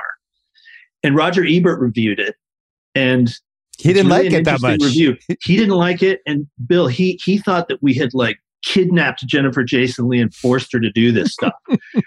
and what was amazing was Jennifer Jason Lee was the most outspoken like cast member that was like, "Keep it X, leave that nudity in, man. Let's go there." So eventually, like Roger Ebert, kind of you know air, air, aired out his problems and kind of came to appreciate it, and was definitely a, a huge force in getting, say, anything released in any an- real way. Yeah, it's an unbelievable treasure from that decade. And there's some high school films that I just feel like just nail whatever the specific year was. Like Breakfast Club was like that too, where it's just like it just kind of nails whatever 1985 was. You can kind of Yeah. get it from that movie. But the Sean Penn piece, which I think has gotten lost over the years because he became Sean Penn. He won two Oscars. He became an A plus Yeah. lister. But he had that and he had Bad Boys in the same year. And Bad Boys was an important movie for him too. And it was really important for people like me who was like Spicoli was instantly iconic. But then he's this Bad Boys guy too. He's in juvie. He's fight, he's got to fight Esai Morales. He's got to fight to the death at the end. Between those two, it was like that's the guy I'm I'm buying all the stock in for the next ten years. He was like the LeBron, right? Totally. And and his I remember his earliest nickname was Sean De Niro. And he's basically Bad Boys hadn't come out, so it was just Yeah. all under the fuel of what he was putting out, like just not letting anybody talk to him as anything other than Jeff, and you know, quietly kind of in love with Pam Springsteen, Bruce's sister, who played you know a character in Fast Times, but couldn't approach her because he was supposed to be an outcast. Yeah. So I think the minute the movie wrapped, he was like, "Hello, Penn, Sean Penn, let's go out." but he was completely strict about that, like the whole time we were filming. And and Nick Cage was was there too, playing a tiny part as Nick Coppola, Yeah, Nick um, Coppola. just wild. the one other thing that stood out rewatching it was the music. And, you know, this is, you didn't direct that movie, but music has be, been such an essential piece of the movies you make, dating back to your Rolling Stone days, which I want to talk about in a second. But Great. it's this weird era, right? Yeah. It's it's not classic rock because that's I feel like that mid 70s stretch. Yeah. That late 60s, early 70s is its own era. But then like 78 to 81 is or maybe 79 81 is something else and some of the songs that are in there it's like Jackson Browne, the Mhm. Cars. Yeah, Uh, there's late late Led Zeppelin there, but I don't know what that era is. Blondie's in there. I don't know what it is, but and it's never been named. Like yacht rock ended up becoming an era belatedly. Yeah. But I don't know what that era was. But what what is it? Because it's kind of like remember the Romantics, what I like about you and stuff. So it had, and the Cars even it had there was like a skinny tie, kind of early alt rocky thing. But then there Yeah, was also little punk, punk around seventy seven. So there's Elvis Costello coming up. There's Rockpile. There's Cheap Trick. So it's like pop is morphing, and punk is floating around in there. And Led Zeppelin was still king. Well, and, Walk and there was like like Jesse's Girl. There was those those kind of songs too. It's almost Exactly. like maybe it's like the eight track era because what were the eight tracks were there for like That's three good. years. I don't know, That's but good. it's something. But I hear the moving in stereo. I'm like, that's just like a classic 1981 song. I don't, that song makes no sense four years later or four years earlier. Like it has to be that level. Um, It's right in that pocket. It's so true. going backwards, you were writing for Rolling Stone when when you were a kid, and a lot of those features, Rolling Stone's uh, website, which is in, in, improved. Now they've released some of this stuff in books, but uh, some of the features from the '70s are just there's two things that are like snapshots of the musicians and the great artists and the great bands from there. Right, you have these Rolling Stone features where if you were like blessed with the Rolling Stone feature, which is like a you know one of the big pots and most famous. And then there was the Saturday Night Live appearance. And those were really the two things, other than somebody passing through town. But, you know, like you look at somebody like Bob Seger, where they had the Rolling Stone feature about him, but it wasn't a cover. and Yeah, then yeah, yeah. I think it was like 1980. It's like, all right, he's cover worthy. It's time for Bob Seger. And it was like this crucial Bob Seger moment. Um, but you came out of that, and it was like when you spent time with these bands or an artist or whatever, you had one chance to capture them. Nobody else was really doing it. You weren't really competing against anybody. You had Cream, but It's Cream true. was a little more underground. Like who you weren't competing against anybody. So what was like the the almost the burden of having to go in and being like, this is it, man. Somebody's got to capture these guys. I got to do it or it's never happening. Well, you you hit it right on the head when when you say like that was a little bit of a holy grail for a band to get on the cover. And if a band was floating below and you were covering them and they knew that they might have a shot at the cover, that was a thing. Because they'd always be kind of auditioning, like, you know, does Ben Fong-Torres know that we've got this these outfits that would be really freaking amazing, man. You know, and Yeah. you'd be like, I don't, man, I just don't think they have, they're not ready to anoint you yet. You know, well, then why are we doing this piece at all? Okay, we're still going to do it, but when are we going to be on? So the whole thing about that. And the only thing above that I remember was every once in a while, Time Magazine would put a musician on the cover. So Right. rarely. And that was also thought to be a curse. So, like, you know, Paul Simon, they might put on the cover of Time magazine, but like maybe it was unlucky.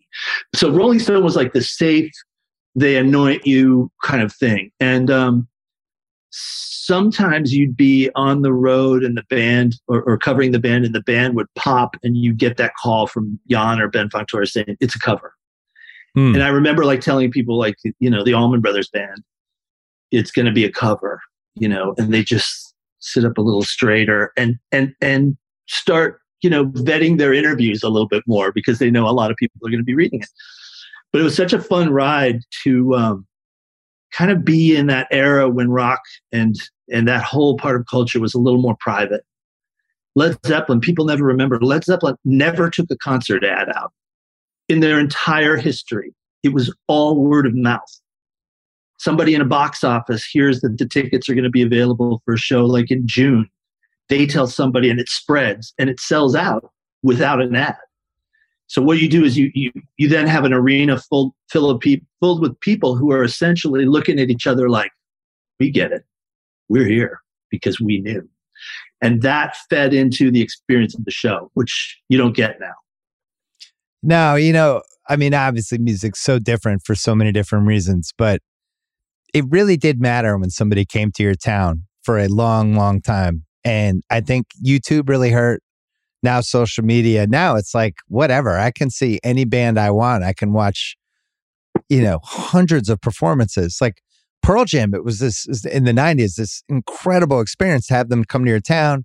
There were Yeah. bootleg CDs. It's like, oh my God, there's a Pearl Jam uh, live concert from Amsterdam. I just, it's not a great quality. But and now there's like you can, you can like it's kind of gone the other way. It's like so accessible. That's like the new special.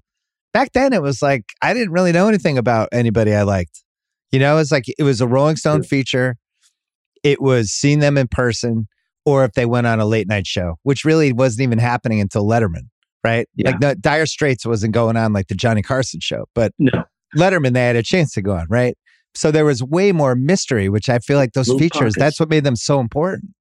I was just you read my mind talking about Pearl Jam because uh, I was thinking about how Eddie Eddie Vedder tries to kind of protect the fan experience with that cool thing, which I think he still does, where he'll keep track of what they played when they were in your town. Oh, yeah. So no, he he's a- psychotic about it. Yeah, it's fantastic though. So he's got a, a, an imaginary, not imaginary person who's been to every show in that town, and he builds a set over here that works with what they did when they first came to your town. And like, I'll take that as a fan experience. That's cool. That's private in that way. I thought Eddie when you told that Time magazine, when you mentioned that Time magazine tidbit, because when they were on the cover of, when Pearl Jam was on the cover of Time, it sent Eddie into a tailspin. I know, Totally. I actually think it determined some of their album choices and the direction he took the band in the mid 90s because he was like, I don't, I never wanted this. This, this was not supposed to happen. Absolutely true. And I remember when that was bubbling up and it was no bueno. Like, keep us off. Hilarious. with that Rolling Stone, all these bands you covered, and now it's been Jesus. I mean, I barely remember what I did three years ago. I'm sure a lot of the stuff blurs together for you, but like, what was, what was the seminal band? What was the one like if you, if you're at dinner with somebody and they're like, just give us your number one. I can't believe I'm hanging out with this band. Which which band was it? I have a really good memory for so much of that. It, it, it really like seared itself Mm, because largely because I was a fan, yeah, but also felt like I was representing the people who wanted a front row seat, like I would have dreamed of having. So, so I was like, okay, I'm representing those people behind me in this show, and also I need to ask the tough questions of the people that are right in front of me. So that was a really kind of remarkable place to sit and all that. So. Mm. Led Zeppelin was huge. There was somebody out in front of the theater the other day that said, like, tell us a Led Zeppelin story. And I was there for 20 minutes. You know, it was just like, I can't help it sometimes. Joni Mitchell was an interview that I had wanted since I was 15, and she didn't do interviews. And um, there came the, the Mingus album, where I think she felt it was time to explain the context for this jazz experiment with Charles Mingus. Mm. And she was also up to doing an interview like you are so good at, which is like a career retrospective from a deep tissue point of view. She was like, I'm I'm ready for the big interview. And and that was amazing, Bill. That was like somebody who speaks in third draft kind of paragraphs telling you everything that you had never heard from her life. And that that was amazing. Wow. Um, but little little things I'll discover. Like I, I discovered an interview that Jerry Garcia gave me the other day, like one summer when I was just starting to write for Rolling Stone. And the interview is fantastic. And he kind of predicts so much of what was going to happen with the commercialization of rock and how the Grateful Dead needed to figure out how to monetize what they were going to do without compromising or corrupting their thing. It was brilliant. And I'm like, man, I was just a kid with a tape recorder rolling in, and he didn't have to go to those places, but Right. he did because maybe it was just the look in my eyes that I w- actually did listen to the music, you know. And so many of those guys really were reporters whose job was like sports or, you know, local stuff. And if they if they caught you backstage, you were going to get a you know just like a run of the mill interrogation type interview. But I was ready Whoa. to stick around and ask him anything. And there was no self awareness at that point. You don't have the ecosystem that we have now where the wrong quote, the wrong sentence can start a three day news cycle and have everybody coming after you. Like the same thing was True. in sports. Like Really true. sports had the glory days of sports features was the 70s and the early 80s. The best sports book ever written was Breaks of the Game, which came out, I think, in 1981 or 1982, but was about the Wow. 79 80 Portland Trailblazers season. And he just was embedded with that team for a year, like really embedded. There was no, the best. I have to deal with agent, entourage. He's just there. He's on the plane. David Halberstam, the great one. Um, great one. He's on the plane. He's in the locker room. He's at lunch. He's going to dinner after the games.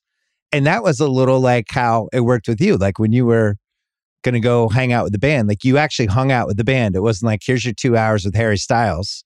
It's, You it's- were like, it's no, true. you're going on Harry Styles plane. You're going to eat with him. You're hanging out with this hotel room at three in the morning. You're going to potentially watch him do whatever the hell he does and maybe not put that in the article, but you had, and he kind of had to decide you're the gatekeeper of should I put this in, which is a little what Almost Famous is about. But man, I A miss lot. that era. It's so, it's so fascinating to read that, that stuff again. Me too. Sometimes you get it with the documentary, sometimes, Yes. but not always. Um, but I love the embedded stuff. There was a writer at Rolling Stone named Grover Lewis who I, I heard the legend was that he had written himself out, that he had gotten so deep into it and written so many of these like really inside profiles that being in the same room with a typewriter freaked him out. He, he could he had nothing left. But he would live with Paul Newman for three months or be with uh, Sam Peckinpah in Mexico and just like drink and rage and argue. And these would be these profiles in Rolling Stone from movie sets. That was cool. Right. Well, the, and there was two versions of them, right? And there's this one, the other kind of version really took off in the 80s, but it was almost like a long short story that was nonfiction. But the writer really went for it. And, and a lot of it was about somebody really writing and really kind of going up. But then there was kind you did where it was like, I hung out with this band or this artist for three weeks. Yeah. And here's what they're like. And here's the point you're almost like staying out of the way of your own story a little bit. You're just like, here's a snapshot of what's going on with this person or this band right now. Yeah. And yeah. I personally like those more. And I, I just wish there were more of those and less of the other ones. the Who would let a reporter do that, a writer do that, because Townshend, Pete Townshend, is probably the best rock journalist. If you if you read any of his stuff, where he'll do accounts of being in the Who, it's fantastic. It's raw, you know, warts and all, aching, sa- savaging himself. It's beautiful.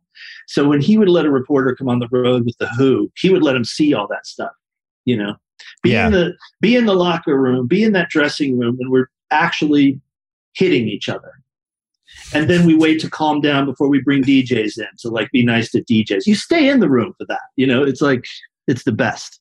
And you logged some time with the Eagles too. I mean, there's some Out of the out of out of the DNA for Stillwater, what is there? There's some Eagles. There's some Allman Brothers, Little Led Zepp. Who else is in there?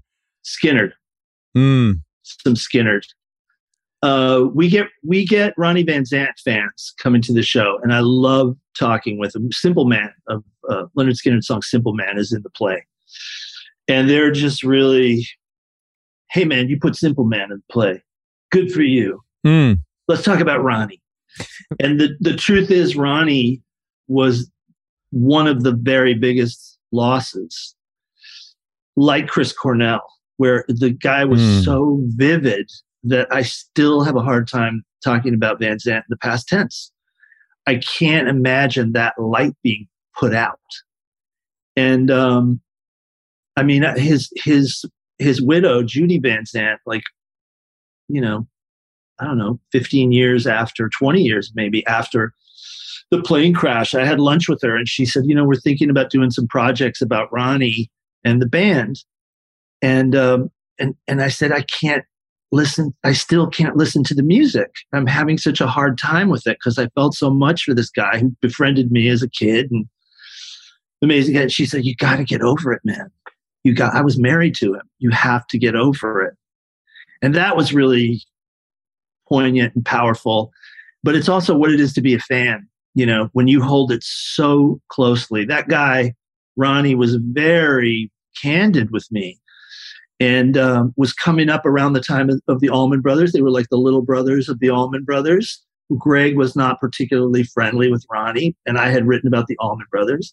So Ronnie would talk about, you know, I feel less than around this guy. Like, how, how do I act? You know, just amazing stuff to hear from somebody who's a hero to you, making you an equal. So there's a little bit of Ronnie in Almost Famous, the movie and and the play, and rightly so. Big loss. Hmm.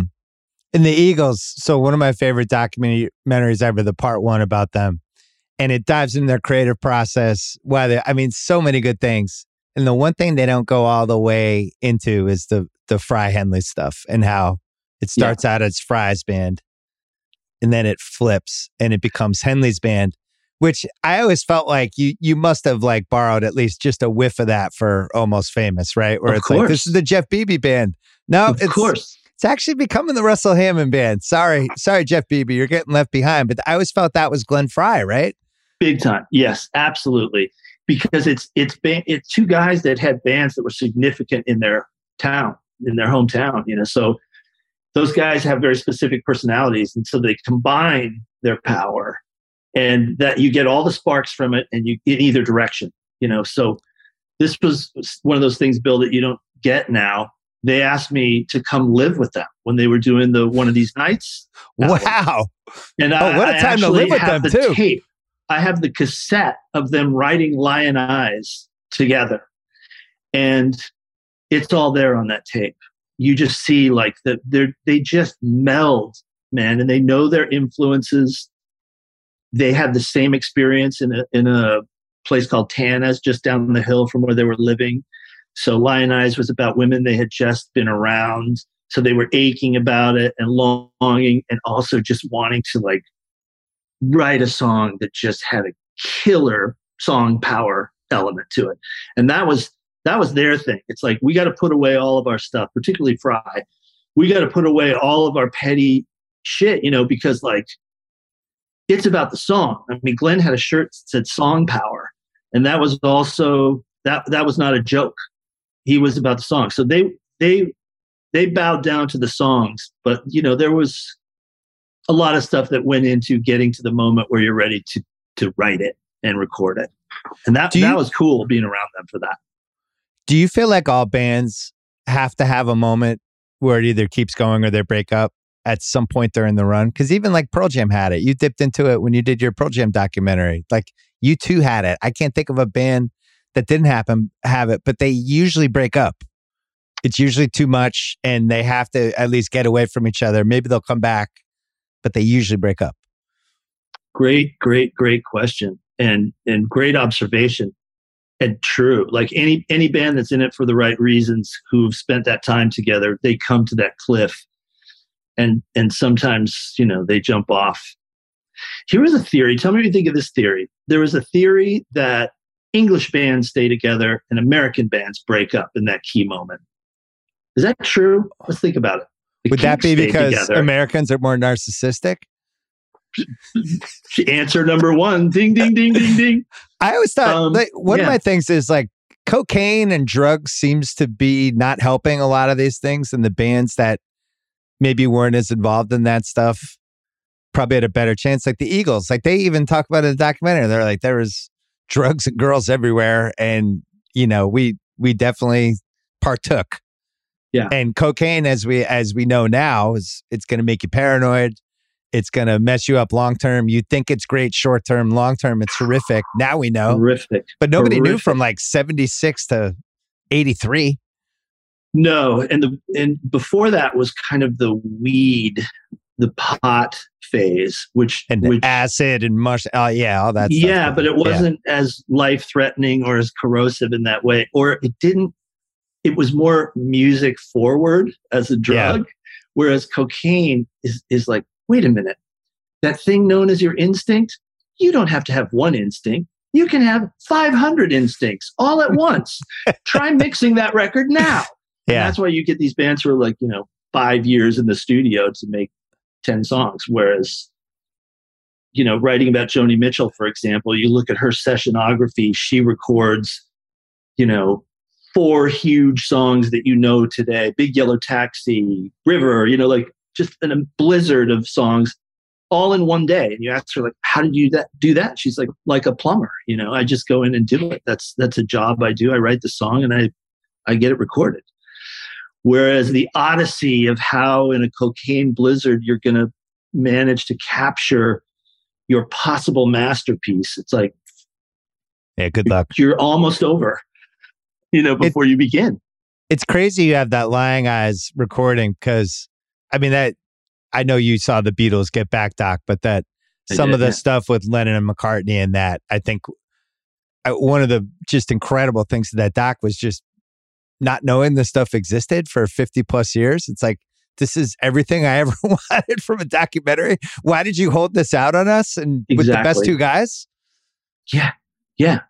Playing some of the stuff solo, offhanded, you know, and it's gorgeously filmed. And you just, it feels like a miracle, you know? It was hard not to think of Almost Famous and Stillwater, even watching the Beatles, because it was like the, not the movie version of it, where it's just everything was passive aggressive and Harrison just getting disappointed. And then the next day, it'd be like, yeah, George isn't coming today. Whereas if you're doing the movie version of that, you need the Stillwater t shirts and Yeah, you need yeah, them yeah. to have the screaming match and you need Russell to go to the party. Like in real life, it was just like George's feelings are hurt. He's not coming in tomorrow. Yeah, yeah. It's it's it's so funny. Like I think that's why a lot of the fictionalized versions of a rock story they try so hard to not fall into tropes that it becomes one big trope. When Yeah. in fact the life of the life of a band has many of those moments. Um yeah, so it's just whatever that mix is that makes you feel like it feels to be in a band and be in that kind of submarine together for years. The things that happen in the submarine of, of a band's life are often like completely ridiculous. And then out of the blue, super resonant and amazing. Yeah, like the last dance with Jordan, that documentary about that last season, even though it's sports, not music, it still felt like it could have been a music band, right? It's this band that's at the precipice of breaking up. They've all been together too long. There's a lot of bitterness. There's resentment for who's number one, number. It was all the same shit that we've seen break up our favorite bands. Great comparison. It was like a band film and honest. It felt real honest, you know? Yeah. You know what it felt like? It felt like it put you in the room. It put you in the room with them. And that's, that's always the dream to, uh, to, if you have the opportunity to be in the room and actually interviewing somebody or, or, or be reporting on them, you just got to be aware of the details and get the details that only life can bring you. Get your details right and just, you know, be a one person documentary, documentarian and give people the feeling of what it was like to be in the room. Because Almost Famous, the movie, the goal was to give people the feeling of being inside a musical elixir Mm. where music meant a little bit more. And these people were all fans living for that feeling of being transported by a song or a band that you love. So, like, can the movie make you feel that way? And the, the miracle kind of of Almost Famous, which was like a four and a half hour first cut. I remember showing it to my mom and saying, What is this? Ah. And she said, Well, it's too long, but there's a masterpiece in there. So get to work. And, um, you know, you can debate whether it's a masterpiece, but it, it did reduce to having the feeling that ultimately, you know, we thought we'd try and see if we could get it in a live theater situation.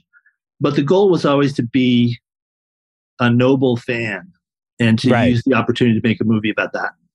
Well, I want to talk about almost famous, obviously. Let's go to singles just because I think singles, for good or for better or worse, sets up sets up almost famous, right? You have We can talk about anything, Bill. well, you We're have on the this ride, baby. you have this idea. First of all, you're in Seattle. We just did this for rewatchable, so I'm I'm I totally know. I- versed. I, I I'm so totally I'm ready. Um, okay, let's go. you're in the scene. You have this idea. It's right around the same time as we have like Melrose Place season one with the characters in the apartment building. We have real world Yeah. seven cast members thrown together. And you're fascinated by this early 90s people being thrown together where they become family, even though they may not even have that much in common, but all of a sudden that becomes your family. But at the same time, there's this incredible music scene happening and you capture it and you have the movie and they don't release it. And it just sits for Yeah. months and months and months. And by the time it finally comes out, it's September 92 and it's late, but it's still cool. And now, as the years pass, you captured it. But in the moment, if it's what, 10, 11 months earlier, it's completely different. Like uh, that would drive me crazy. I would never get over that. You're you're absolutely right. The, but the thing is, the scene that you just mentioned was kind of a joke at the time. Like there was no Seattle scene. There was just some bands and a great radio station called KCMU, and they were all having you know they took jobs in coffee houses and stuff to be able to support their bands. But there was no scene like LA. Like I had come from Los Angeles and it felt not unlike San Diego. There's no real scene. There's just some bands from here.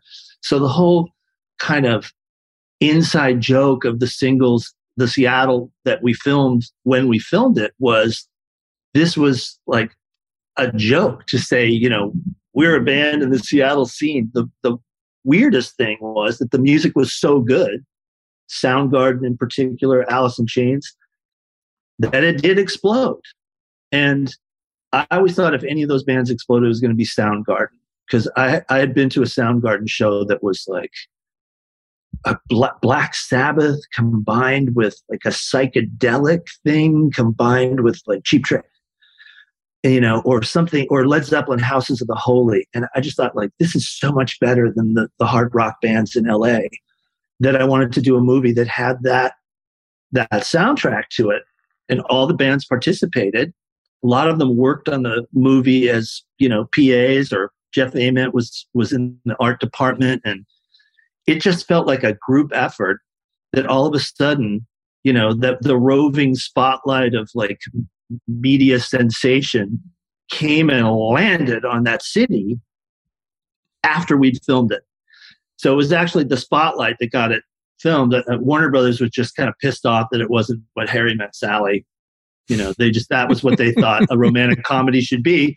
And they're like you're giving us matt dillon with long hair that's not billy crystal man you know Well, as you're filming it, Nevermind comes out, becomes a comet, and then Pearl Jam, the 10 comes out a few months after that. Same thing. Yeah. But when you started filming it, when you did, I, like, I remember in the research, you'd gotten the cast together and you went to see a show, and it was like you went to see Mookie Blaylock. It was they weren't even Pearl Jam yet. Um, so No. you're filming it, and the scene hasn't even taken off. Like, I, I just thought the timing of that was unbelievable. And then by the It time it comes out, the scene's happened. Yeah, it's bizarre. I remember Matt Dillon came late to that show. It was Alice in Chains, Mookie Blaylock, and I think Kristen Barry uh, opening. But but Matt Dillon had shown up from you know pre-wig, of course, from New York, and I remember him sitting there going, "I'm into jazz, man.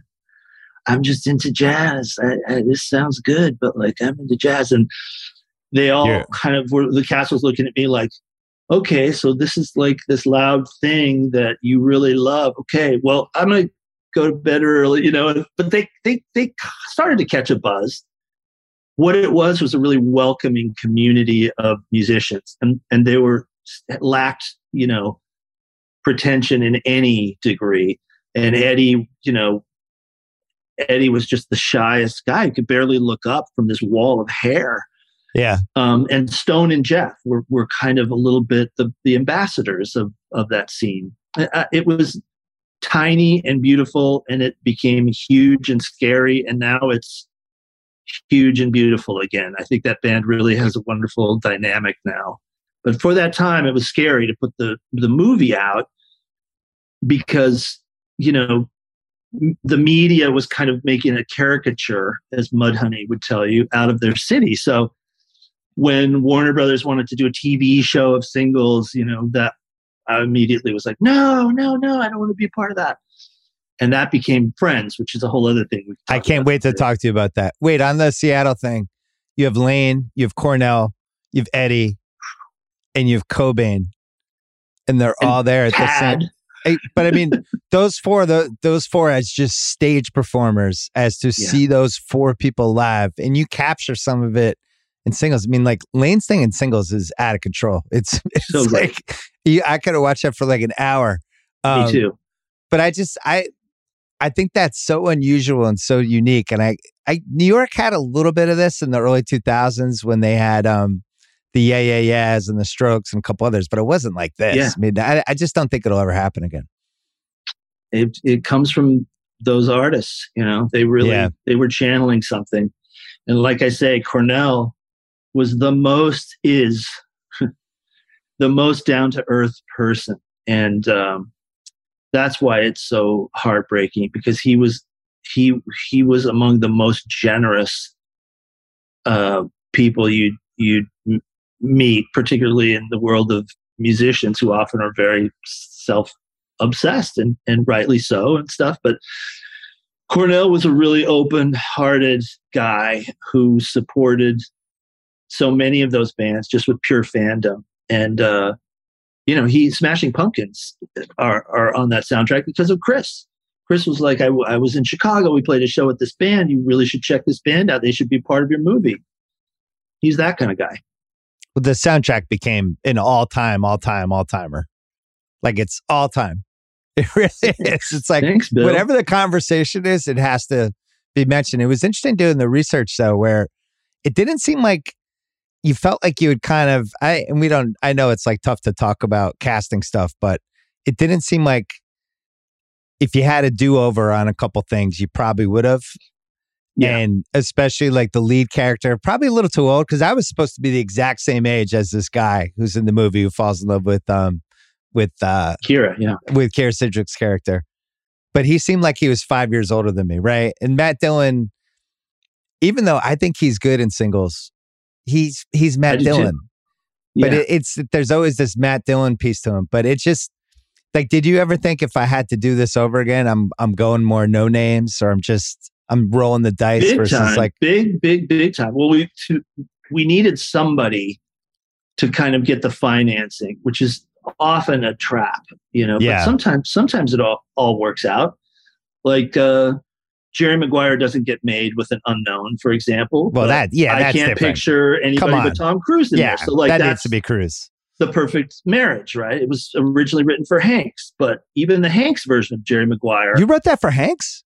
yes, and he he was the first guy to get the script, and he, No, I think I knew this. I just he was admiring but passed you know in fact the most seductive pass you've ever heard i didn't realize he passed until i hung up that's how presidential he is but um, i'll tell you bill i'll tell you exactly who i originally had gone to with no offense to, to anybody who was cast in singles but i went first to johnny depp Yeah. i wanted young johnny depp i felt it was perfect and i really tried to talk him into it but in the end and this happened to me a couple of times happened with johnny depp it happened with leonardo dicaprio where it comes down to a moment where they say, I don't want to do a romantic story. I don't want to say, I love you and do a whole thing about, I love you, I love you. And I'd be like, nah, that's not the kind of romance I'm interested in. Think of Billy Wilder. Think of like, Yeah. you know, think of the tough aspects of love and think about a real I love you in a movie and what that could mean. They're like, "Mm, no.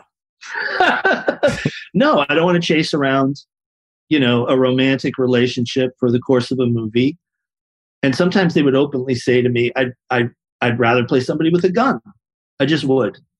And so that at that point I I'm unable to cast them because they won't they're not on board. Um, Campbell Scott really was game to do all that stuff. I saw him. I saw him um, playing Hamlet at the Old Globe Theater, and I thought he was wonderful.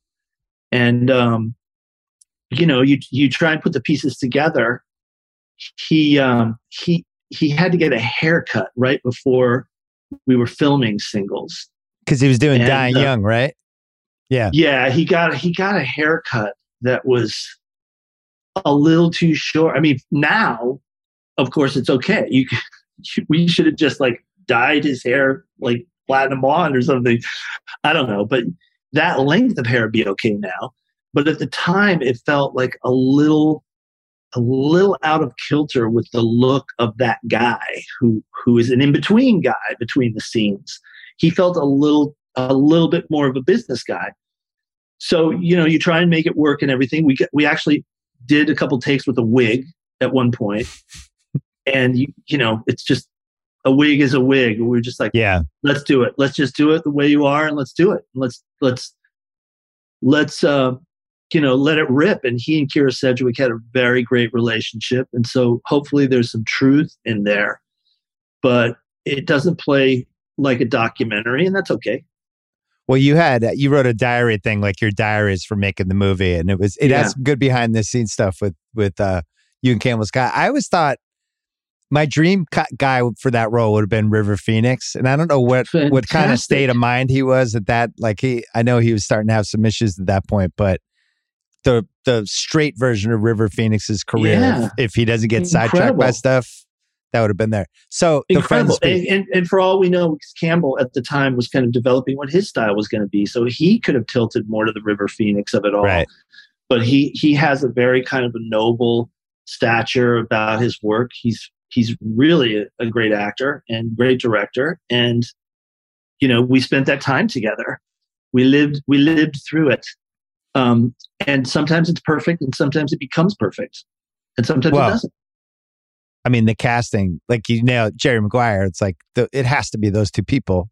It has So to that's be. the, that's the other example of that, right? You just go two for two, and then that then you throw the script and you shoot it well, and now you have an iconic movie. Yeah, but you can't you can't grasp how it's going to work though. I mean, No. Renee Zellweger had come in twice, and the last time she came in for Jerry Maguire, her dog had died, and she was just was not the right frame of mind, and she left for the audition, and none of us even talked about it. It was that moment in a room where you just don't even bring it up. It obviously wasn't going to work, and then. um I don't know, six months go by or whatever. And Gail Levin, our, our casting director, really super good friend of mine says, um, you know, I can't get that girl from Texas with the dog out of my mind. Can I bring her back? I think she's she probably not right for you, probably not right for this story. Can I bring her back? And we're like, yeah, let's bring her back. She was a sweetheart, you know? And so she came back on a day when I think Mira Sorvino and Gwyneth Paltrow and a couple Damn. of other people I think were around. Probably Joey And- Lauren, Lauren Adams is in there too. I'm trying to think of like mid I, I think so. I think Yeah. so. Actually, I think you're right. And and Cruise was there to read with them. And something happened. Renee walked into the room and he just made he she she made him laugh. And she was she just came in with all that young spirit. And there's a moment, I think I was even filming it, where Cruise turns around and he looks at me and he looks at her and he looks back at me like, wow. Come on, yeah, come on. What like are we a doing here? real, Yeah, but it was also like a real, a human in the world saying, "Isn't she something?" And that was the character. and so that was like, Renee, we love Renee. Um, she still had the- to do a screen test to get it, But that moment galvanized the fact that we could do an unknown against Tom Cruise, the ultimate known, and that would be Jerry Maguire. So, but we didn't know until that day. I said you nailed the two, but I I shortchanged Rod Tidwell, who is probably one of my top four favorite sports movie characters of all time, and the whole Thanks, Tidwell man. family. And it's just was just so unlike anything. I don't the sports movie versus the rom com thing with uh, Jerry Maguire. I think I litigated this once. I can't even remember where I landed. It's it's both, which I think it's why it's one of the great date movies that's probably ever happened. But um, but Cuba Gooding is as Rod Tidwell too. Eh, Like three for three. Wait, we got to go backwards. Okay. So they I'm want you to Bill. do. They want you to Take there. sing- No, they want you to do singles. I didn't realize this until we did the singles pod. They want you to do singles as a TV show. You're like, no way. Yeah. Maybe a I just- year and a half later, mysteriously, there's a show called Friends, same production company, the whole, and you could have been even tangentially involved. Like, just put my name in there as an EP and send me some checks. But you're like, no, I don't want that. I'm a movie guy. And your mom still makes fun of you, or your mom Yeah. made fun of you for years Yeah. about that decision. I think I think yeah, she's still making fun of me. Um, I th- I actually think I had a thought bubble with Mark Arm from Mudhoney's face, you know, hanging right here when they were talking to me about making it into a TV show. Mm. I just had this idea that you know I couldn't hold my head up in Seattle if if if after trying to make this movie that was not about exploitation of the city at all, an ex- what could have been an exploitive TV show, I just was like, I'll never be able to hold my head up straight here. But you know, I got to say, Friends pretty skillfully, you know, delivers comedic character comedy and I don't know. It all could have worked out, but I'm happy with the way things worked out. Is I still fair? haven't seen a full episode of Friends because the pain is so. Oh my acute. God. It's to kill you. Do you feel like singles created the coffee kind of setting for movies and TV? Because I was trying to think, we talked about this when we did the rewatchables. Like, what did it before then? I couldn't come up with one. Seattle did it. Seattle Yeah. did it. I mean, they had already. The coffee culture was in full swing. No, nobody had really written about it. Right. That's why those guys. That's that was the easiest job to get if you're in one of those bands. You know, it's it's like that was the version of the diner that they had up in Seattle, partially because it was close to to the the companies that would later be, you know, Pike Place, et cetera, Starbucks Yeah. and everything. That was all coming. But these places were so cool because they were so uniquely Northwestern and the clientele was kind of rocking. So it'd be like a young community having these cool coffee drinks, and then there'd be other young people serving them. And it was like, this is cool. This is a great setting for the found family of singles. Friends ripped it off. Yeah. I was trying to think. when I was in college in Worcester, Massachusetts, and I used to go to a Dunkin' Donuts like 10 minutes away to go try to write notes for a column or handwrite half of a column.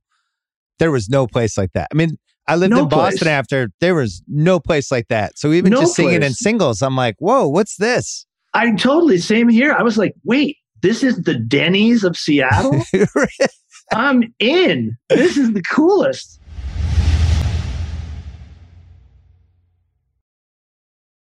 All right, so casting almost famous. You and Jim Miller did our friend Jim Miller did an awesome podcast. So I, don't- I don't want to like rehash all of that, but one of the great things in that podcast, which is part of the almost famous culture, is just that Brad Pitt's going to be Russell Hammond, and Brad Pitt's going to be Russell Hammond, and Brad Pitt's going to be Russell Hammond, and he just can't quite get there. And then all of a sudden, Brad Pitt's not Russell Hammond. Yeah. And that's the star of your movie. And okay, now what? And you, I don't want to say you stumbled into Billy Crudup, but he came on this, uh, this pod and he was just, I mean, obviously like loves that movie and people get So mentioned it to him the most on anything, but like, I feel like you ended up with the right Russell Hammond, which is like another thing. Like with Big time. You just never know. It's like this door closes, that door opens, and it's actually the better door, but you have no idea in the moment. you have no idea in the moment, which makes it scary and exciting and all that stuff. Um, one of one of the reasons that Billy Crudup is Russell Hammond is Steven Spielberg. He had started DreamWorks, and wanted to he he really loved you know Jerry Maguire and wanted to like support my voice and so I gave them and Walter Parkes was the producer and Laurie MacDonald they they were working with me and I was like okay well they want to support my voice. That's cool. I'm going to give them the voiciest thing I have which is really what should have been my first movie. Kind of that almost famous is is pretty much traditionally the first movie you'd make because it's about your family and growing up and everything. But because of Jerry Maguire and the support of Spielberg and those guys, they were like, do do that movie in the best way you know how. And at one point, when Brad Pitt fell out and Meryl Streep had talked to us about playing the Elaine Miller part, no, and it was Bill is the wrong way to go. It was too yeah. starry, and um, and Spielberg, to his credit, I mean, there was like a sad day where it was like, what are we going to do? And he was like, he said, the script's the star. So let's get the best actors for the script and I'm going to make your movie. And so the, the math of it kind of, you know, morphed into what ultimately became the right people. Sarah Polley spent about four months or so as Penny Lane. We worked on the part a lot. She's fantastic the same woman that's directing these movies that people love. She was present as as Sarah Polley playing Penny Lane. You know, it was very brilliant, and ultimately just chose a different career path and didn't want to do a Hollywood movie. Even though I desperately was trying to say, I'm not a Hollywood guy. I'm really yeah. not. It's like, well, you know, here we are in Hollywood. so hmm. she moved on. And Kate Hudson, who'd been extremely loyal and hung in to play the sister through all of these delays, rebuffing Harvey Weinstein business wise. He kept trying to put her in a romantic comedy and pay her more money and say, Why are you hanging out in this little part? I could do this for you. She said, No, and be loyal to the Cameron Rock movie. And so when Sarah Polley fell out, she kind of rose into this position of us saying, Well, we got to try Kate out and she was pure magic. She was magic. Uh, there, I have a little rehearsal tape where she just starts playing Penny Lane, and it's again Spielberg um, said, "Perfect. She's wonderful. She lights up the room. Make the movie." We should so mention you. You had some juice after Jerry Maguire. Let's be honest. Jerry Maguire yeah, was a massive movie. Yeah, I mean it was the juice. Yeah, so this is if there was ever a time to make almost famous, it was going to be after yes. Jerry Maguire. This is like, That's, and you're and yeah. plus, at you know 20, 28 years, twenty seven years after you lived through it, you could still remember a lot of it. I think probably, although you have a great memory, probably a little bit harder to do it now. But I think one of the things, there's so many things I love about that movie, but how meticulous it is. Like even like just the way Williams' room is decorated and subtle shit like that, where you could just tell like you're just a maniac about it, right? Like every poster had yeah. to be perfect in the right yeah. spot. That it yeah. had to all the albums had to be exactly what the albums would be. And it just seems like you probably went nuts trying to figure out yes. every single aspect of this, right? yeah, I had one of those freak out moments that they tell about directors, you know, like that what would now be a YouTube moment. I had one of them. I think I've had two. in your in your career? In my career, I've had two. One was at the San Diego Sports Arena when we were doing the Stillwater concert, and we had a good amount of extras and then kind of CGI'd more extras towards the back of the arena. But it was the same same night. I mean, people were already seeing the mania of me trying to direct the movie coming because I think I was I, I was already I'd already gone through this period where I'm like, we gotta have this co- we got to have this shot be the cover of the Neil Young album Time Fades Away. There's a guy with a rose here and he's right up here and it's got to be perfect. So they're already rolling their eyes. But then um, they're talking to the extras and they're saying like, okay, and when the song's over, you applaud. And so they did it. And all these extras were doing like the heavy metal horns, Ronnie James Dio thing. And like, I love that, but that didn't happen until the 80s. So they're like, we're losing time. We're ready to go well, let's do it. And I'm like, no, the raw heavy metal rock horns are wrong. They're like, if they're looking at the rock horns, you're in trouble. And I'm like, I would be looking at the rock horns. Yeah. We have to change it. So that that was one of those moments where they're they were like, oh, okay, he's that guy after all. But um, now I'm just forever. I see those scenes and I'm forever happy that you can look at that audience and it's it's pretty literally a 70s audience, which Yeah, is cool. that- and Almost Famous needed that. the thing is, the way you did that movie, at some point you have to commit. You're all in in the poker game, right? It's not like Big you can be like, all right, we'll cut corner on th- on this. You just can't. You're You you're all can't. in. Everything has to You're- be perfect. You got to Like be you're in all in 1973, 74. and dig it. Like into that scenario, you put Billy Crudup, who had only played piano in his life, and he has six weeks to play guitar and learn how to do it. And Frampton, Peter Frampton, was helping out as a creative consultant, which was really cool. Yeah. That was actually the biggest draw for Brad Pitt in the day. He was like, Frampton? yeah, he was like, oh man, this will be great to have Frampton there to help me do all this stuff and to be with Frampton himself. Like, yeah, yeah, yeah. And Frampton um, was really great with Crudup. And he had this wonderful thing that Crudup might have told you about, where he said, okay, if you really want to be accurate as that guitarist, you have to pick a moment, whether you're playing the right thing or not, where you just look up like you're summoning it all Yeah. from the heavens. And so there are moments in Almost Famous where you see Billy doing that. And that's totally Frampton saying, like, "D- d- do that. They'll- You'll sell it, you know? But Crudup did learn how to play and he still plays, which is great.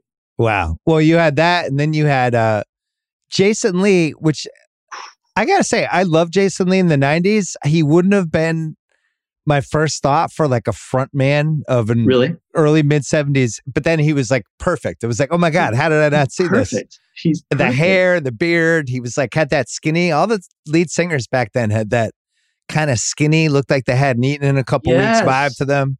yeah and he like just kinda tiny had it. waist uh, and Yeah. shirts that they tuck in and shit, you know. And so it's like, it, but he what he had was like the the pure-hearted narcissism.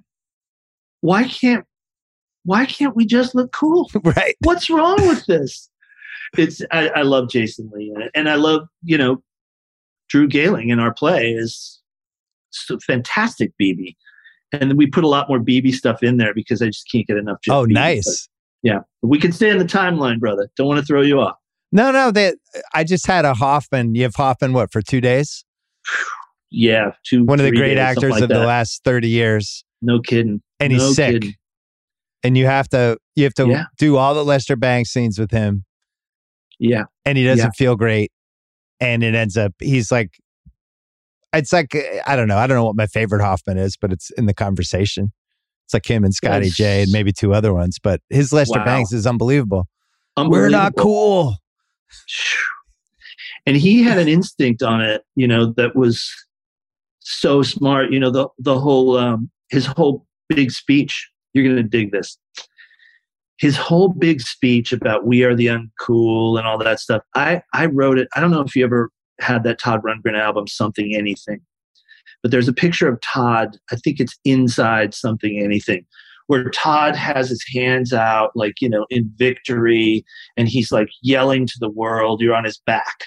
And i thought like oh man this is this is what that lester bangs speech is. Like it's like because we are uncool. And i thought as i wrote it as a victory speech so hoffman on the day is looking at the scene and he says does it have to be that kind of thing it's like "Mm, no i mean it's written to be that but like what do you have in mind and he goes what if we're just the last two guys on earth who are awake and on the phone together. I'm like, thank you, Philip Seymour Hoffman.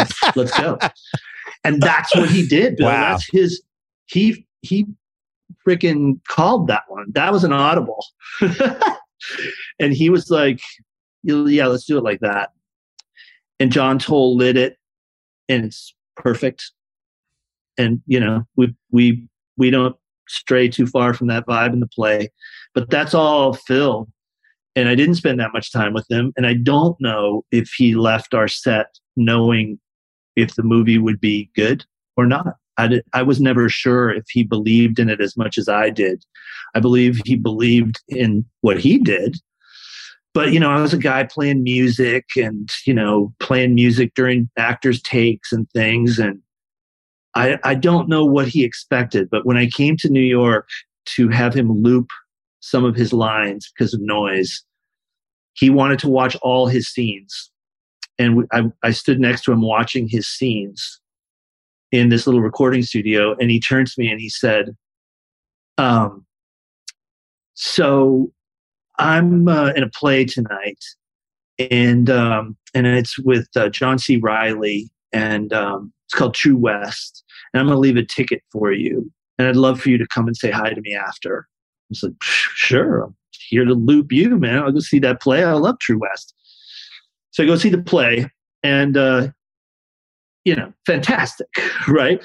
And I go back to talk to him afterwards, and uh, there was a whole crowd of people in the hallway, and you knew that Philip Seymour Hoffman's dressing room was at the end of this hall, but he hadn't opened the door yet. He opens the door, and he looks through all the people, and he points at me and crooks his finger. And everybody's looking at me like, "Why you?" You know. So I, I walk through, and I go into the room. He shuts the door, and he goes, you made a fucking good movie and I'm proud to be in it and I know what that movie is going to be and I really thank you for it. And if I was sick and you know quiet when I was doing it, uh, I'm just really grateful to be a part of it. Thank you for making the movie. And then he called the rest of the people in and he had the you know he saw his people. But he, Wow.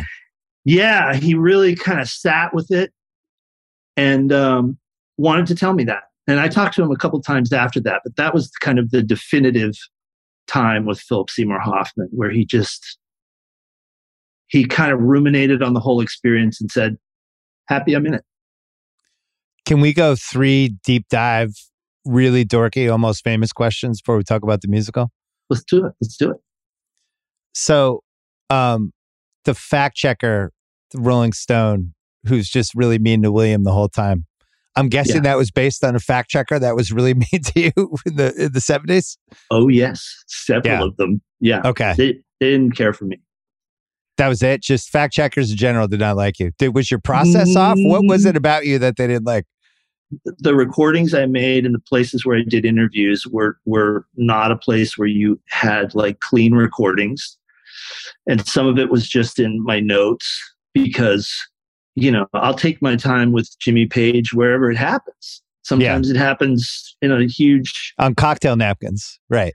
anything, you know. So I would ha- I would gather it from all these sources, and I think they felt like you know this is the work of a fan, which we now have to unravel a little bit. And um, you know, it happened for a while where the, I think they liked a more traditional approach, but so they were always like eye rolling. So I decided to put like the eye rolling fact checker in there. But what's funny is now people come to see the play and they're they they say, "That's really funny that there were fact checkers." Um, like, yeah, I guess your blog doesn't have any fact checkers, and that's another way of doing it. You know. so one of the great yes, del- they're- they're all right, right. so that's, one. yeah. One of the great deleted scenes of all time, which is on YouTube. It's William and I guess Zooey Deschanel's uh, brother, who's amazing in this scene, and they're sh- showing Frances McDormand's character, the mother, trying to explain to her why he loves music, and they play her "Stairway to Heaven," and it's Yes. nine minutes long Yes. and it's not in the movie because Led Zeppelin wouldn't clear the song. Question one. Yeah. Is it a good thing it's not in the movie? I feel like it probably is at this point, right? Absolutely. That's like a good thing. miss. I think it would Too- have thrown the movie obvious. off. But the the the game changer on that was that we did screen it with uh, with the song in there before we officially got denied by Led Zeppelin, and it did stop the movie experience. I mean, that trippy little fun thing you can watch at home on YouTube didn't work in a big theater of people who were kind of like had already been sitting there for you know an hour. But um, you got to love Frances McDormand, who spent an enormous amount of time coming up with every possible facial expression to get her through a basically wordless reaction to Stairway to Heaven. With my mom co-acting with her, by the way, that's my mom who looks Yeah. like me in drag on the sofa. But yes, um, the Zooey Deschanel boyfriend character, the, the rejected boyfriend character, is probably my favorite in the scene. He's unbelievable. Or- So, or close what was his name? What's the actor's name? Jesse Carone.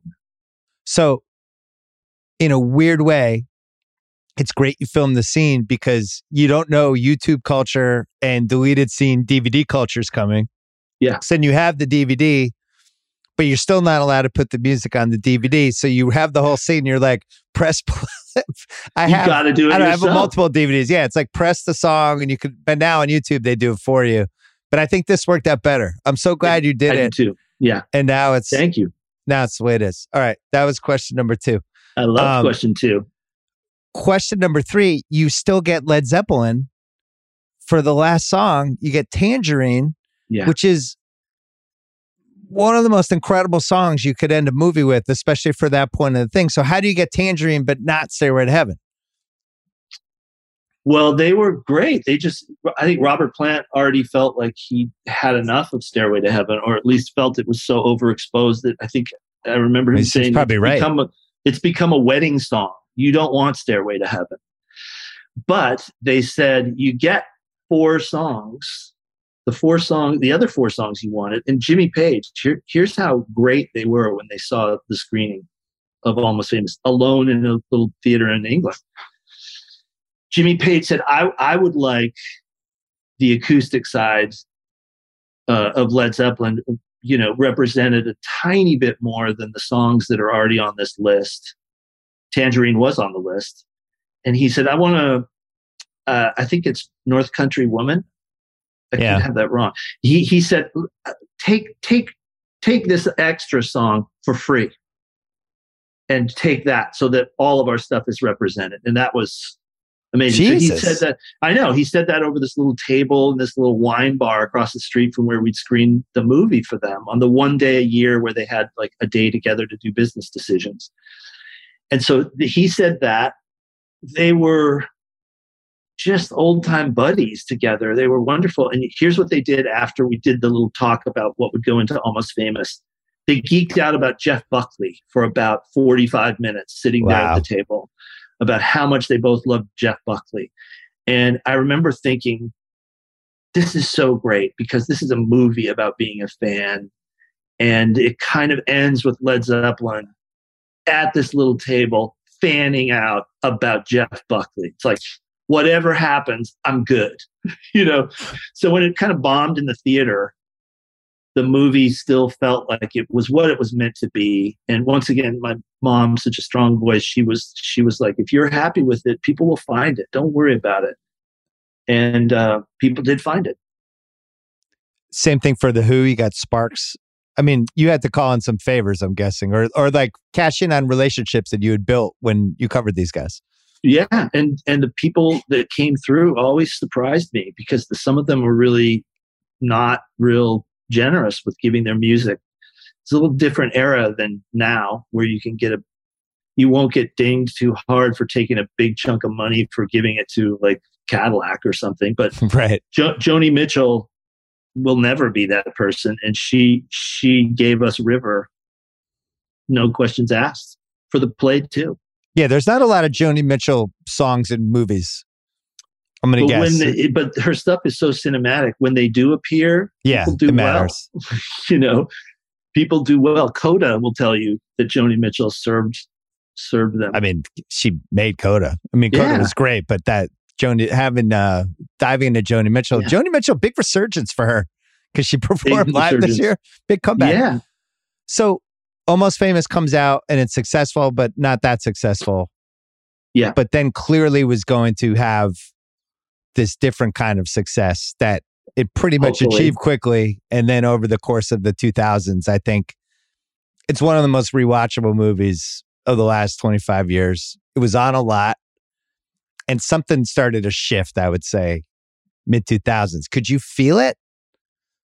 yes, I could feel it because at a certain point, I stopped hearing about "Show Me the Money," and it was all about Almost Famous. Wow. Yeah, that's still the case. So it's five years of just people screaming, show me the money at you and Yes. Tom Cruise gold, goldfish meltdowns. yeah, replaced by people yelling "Don't take drugs" at Frances McDormand on the street. It's it's Oh a- my God. it was a baton pass moment. Yeah. Cause I remember I wrote about it. And this is when you reached out to me. I wrote about it, I think in 2009. I did, I grabbed all the quotes from the movie. I did this NBA awards thing, and the premise was I think Almost Famous is the best movie of the 2000s. Come fight me, basically. And people went nuts. It was either they completely agreed, they're like, finally somebody said Oh, it, yeah. or they were like, fuck you, you know. But nobody could come up with a better movie. But I do feel like, you know, we're 22 years later. Now it's a musical. Now you have a different pressure, right? Because people fucking love this movie. So now it's like, Yeah. oh, you're going back to the well. You're making a musical out of it. All I'm right, so not my that guard's guy, up, but too. yeah, you're Yeah, not that guy. Totally. I so make never, the case for the musical. I never did a sequel and never, never went down that road at all. Um, and that almost immediately after Fast Times, people wanted to do a Spicoli movie. Oh, and I didn't want to do that. You know, I mean, you probably would have never gotten Sean, but you would have gotten somebody. You know, and they they would have been happy to do a Spicoli movie or you know, a series of them. But um, something about Almost Famous being kind of a musical already made Right. me open to it. Made me open to it. And uh, a buddy of mine who knew theater um, we spent some months. He was really great about kind of schooling me a little bit in theater. We worked on what would have been a jukebox version of Almost Famous. Lots of hits, like lots of Who hits and stuff like that. But at a certain point, the whole thing just kind of sagged like a balloon losing air because you don't want to see that Yeah. you don't want to and that wasn't the spirit of almost famous so i just decided no and uh, thanked my buddy and we just kind of moved on and then um, a, a, another good friend of mine named Lia Vollack, who was like the the greatest music supervisor helper person in movies she she's like everybody would always say like you got to work with Lia Vollack, man she knows how to secure stuff and help you. She has such a great musical sense. Anyway, I, I met her. They were right. And she was a Broadway person and a theater person. So at a certain point, she came to me and said, like, I'm sorry to over answer your question. She's like, I'm, No, this I'm, I'm now uh, in charge of, of uh, Sony theatricals. So I have this cool side job that I'm working on now where I, I'm in charge of any movie from our catalog that's going to go, you know, on a theater stage do you have any interest in Almost Famous? And I said, well, what kind of Almost Famous? And she said, you know, just like a real play, like the story, something that captured the feeling you talk about, about the movie on the stage. So we just kind of tiptoed along for years, basically. And I met the director that I felt really got it. This guy named Jeremy Herrin, Tom Kitt, who's the composer, who I really felt got it. And just like one step at a time, we worked on it. And then um, uh, there was an opportunity to to do an off Broadway version of it in San Diego, which I, you know, terrifying myself, said yes, let's do it Yeah. at the Old Globe. that's a home game is- for you. Yeah, but like a terrifying home game because I would I was I very quickly was the guy. Was like, oh great, if this doesn't work, I did it in my hometown. This is not cool, you know. Um, but my mom, who was a huge supporter of the idea and was, you know, big Broadway and theater fan, that was always trying to like bring it into our family when I was really young. She would say, "Don't give up! Don't give up! Don't give up!" And when she died, two days before the first audience came in to see the play, it was like, "Oh shit!" Now the stakes are as high as they'll ever be what's going to happen. And what happened was the kind of whatever it was, the, the kind of feeling in the air that we already had combined with the enhanced emotion of what had just happened with one of our lead characters. And the cast was all, we all had lived together and we were all were in on things. So it was like a band. We were in our own little submarine and they were kind of like, fuck it, man. We're going to do the best version of this play ever for Lester Bangs and Alice Crowe Hmm. and uh, people showed up every night, got standing ovations, and we shocked ourselves and thought, okay, well, we should, we should go to Broadway with it. Why not? I mean, come on! And then the pandemic hit, and the cast stayed together throughout the whole of COVID. Jesus. Didn't take other jobs. We're like we were always in our. They they had like. Uh, you know, email chains and chat rooms. They were like they stayed together. We had weekly get-togethers, and the weirdest thing happened. They stayed loyal in a way that people are often encouraged not to because you know th- there were agents and managers on their side that were saying get a tv pilot man. Like you won't make that much money in theater if it doesn't go to broadway or whatever. It's like why are you so loyal to these parts? And it was because we had that time together as music fans et Mm. cetera et cetera. So then it became something that a quest. And so here we are for all the right reasons and people feel it in the theater and we'll see what happens but i i know that it is true to the very thing that the movie is about loving music and you know my idiosyncratic family Well, that I didn't know the pandemic thing. That's an unbelievable story. i'm there every night bill like i i really love talking to the fans and a, and a, and a lot of them are exactly as you say like i i was scared i was scared to come here i drove from boston and i said to my girlfriend this is i'm this is a roll of the dice but they dig it so i'm happy to share the the pleasant surprise with them i'm just like them November 3rd, Bernard B. Jacobs Theater. Almost Famous, the musical is the website if you want to, dot com, if you want to go check that out.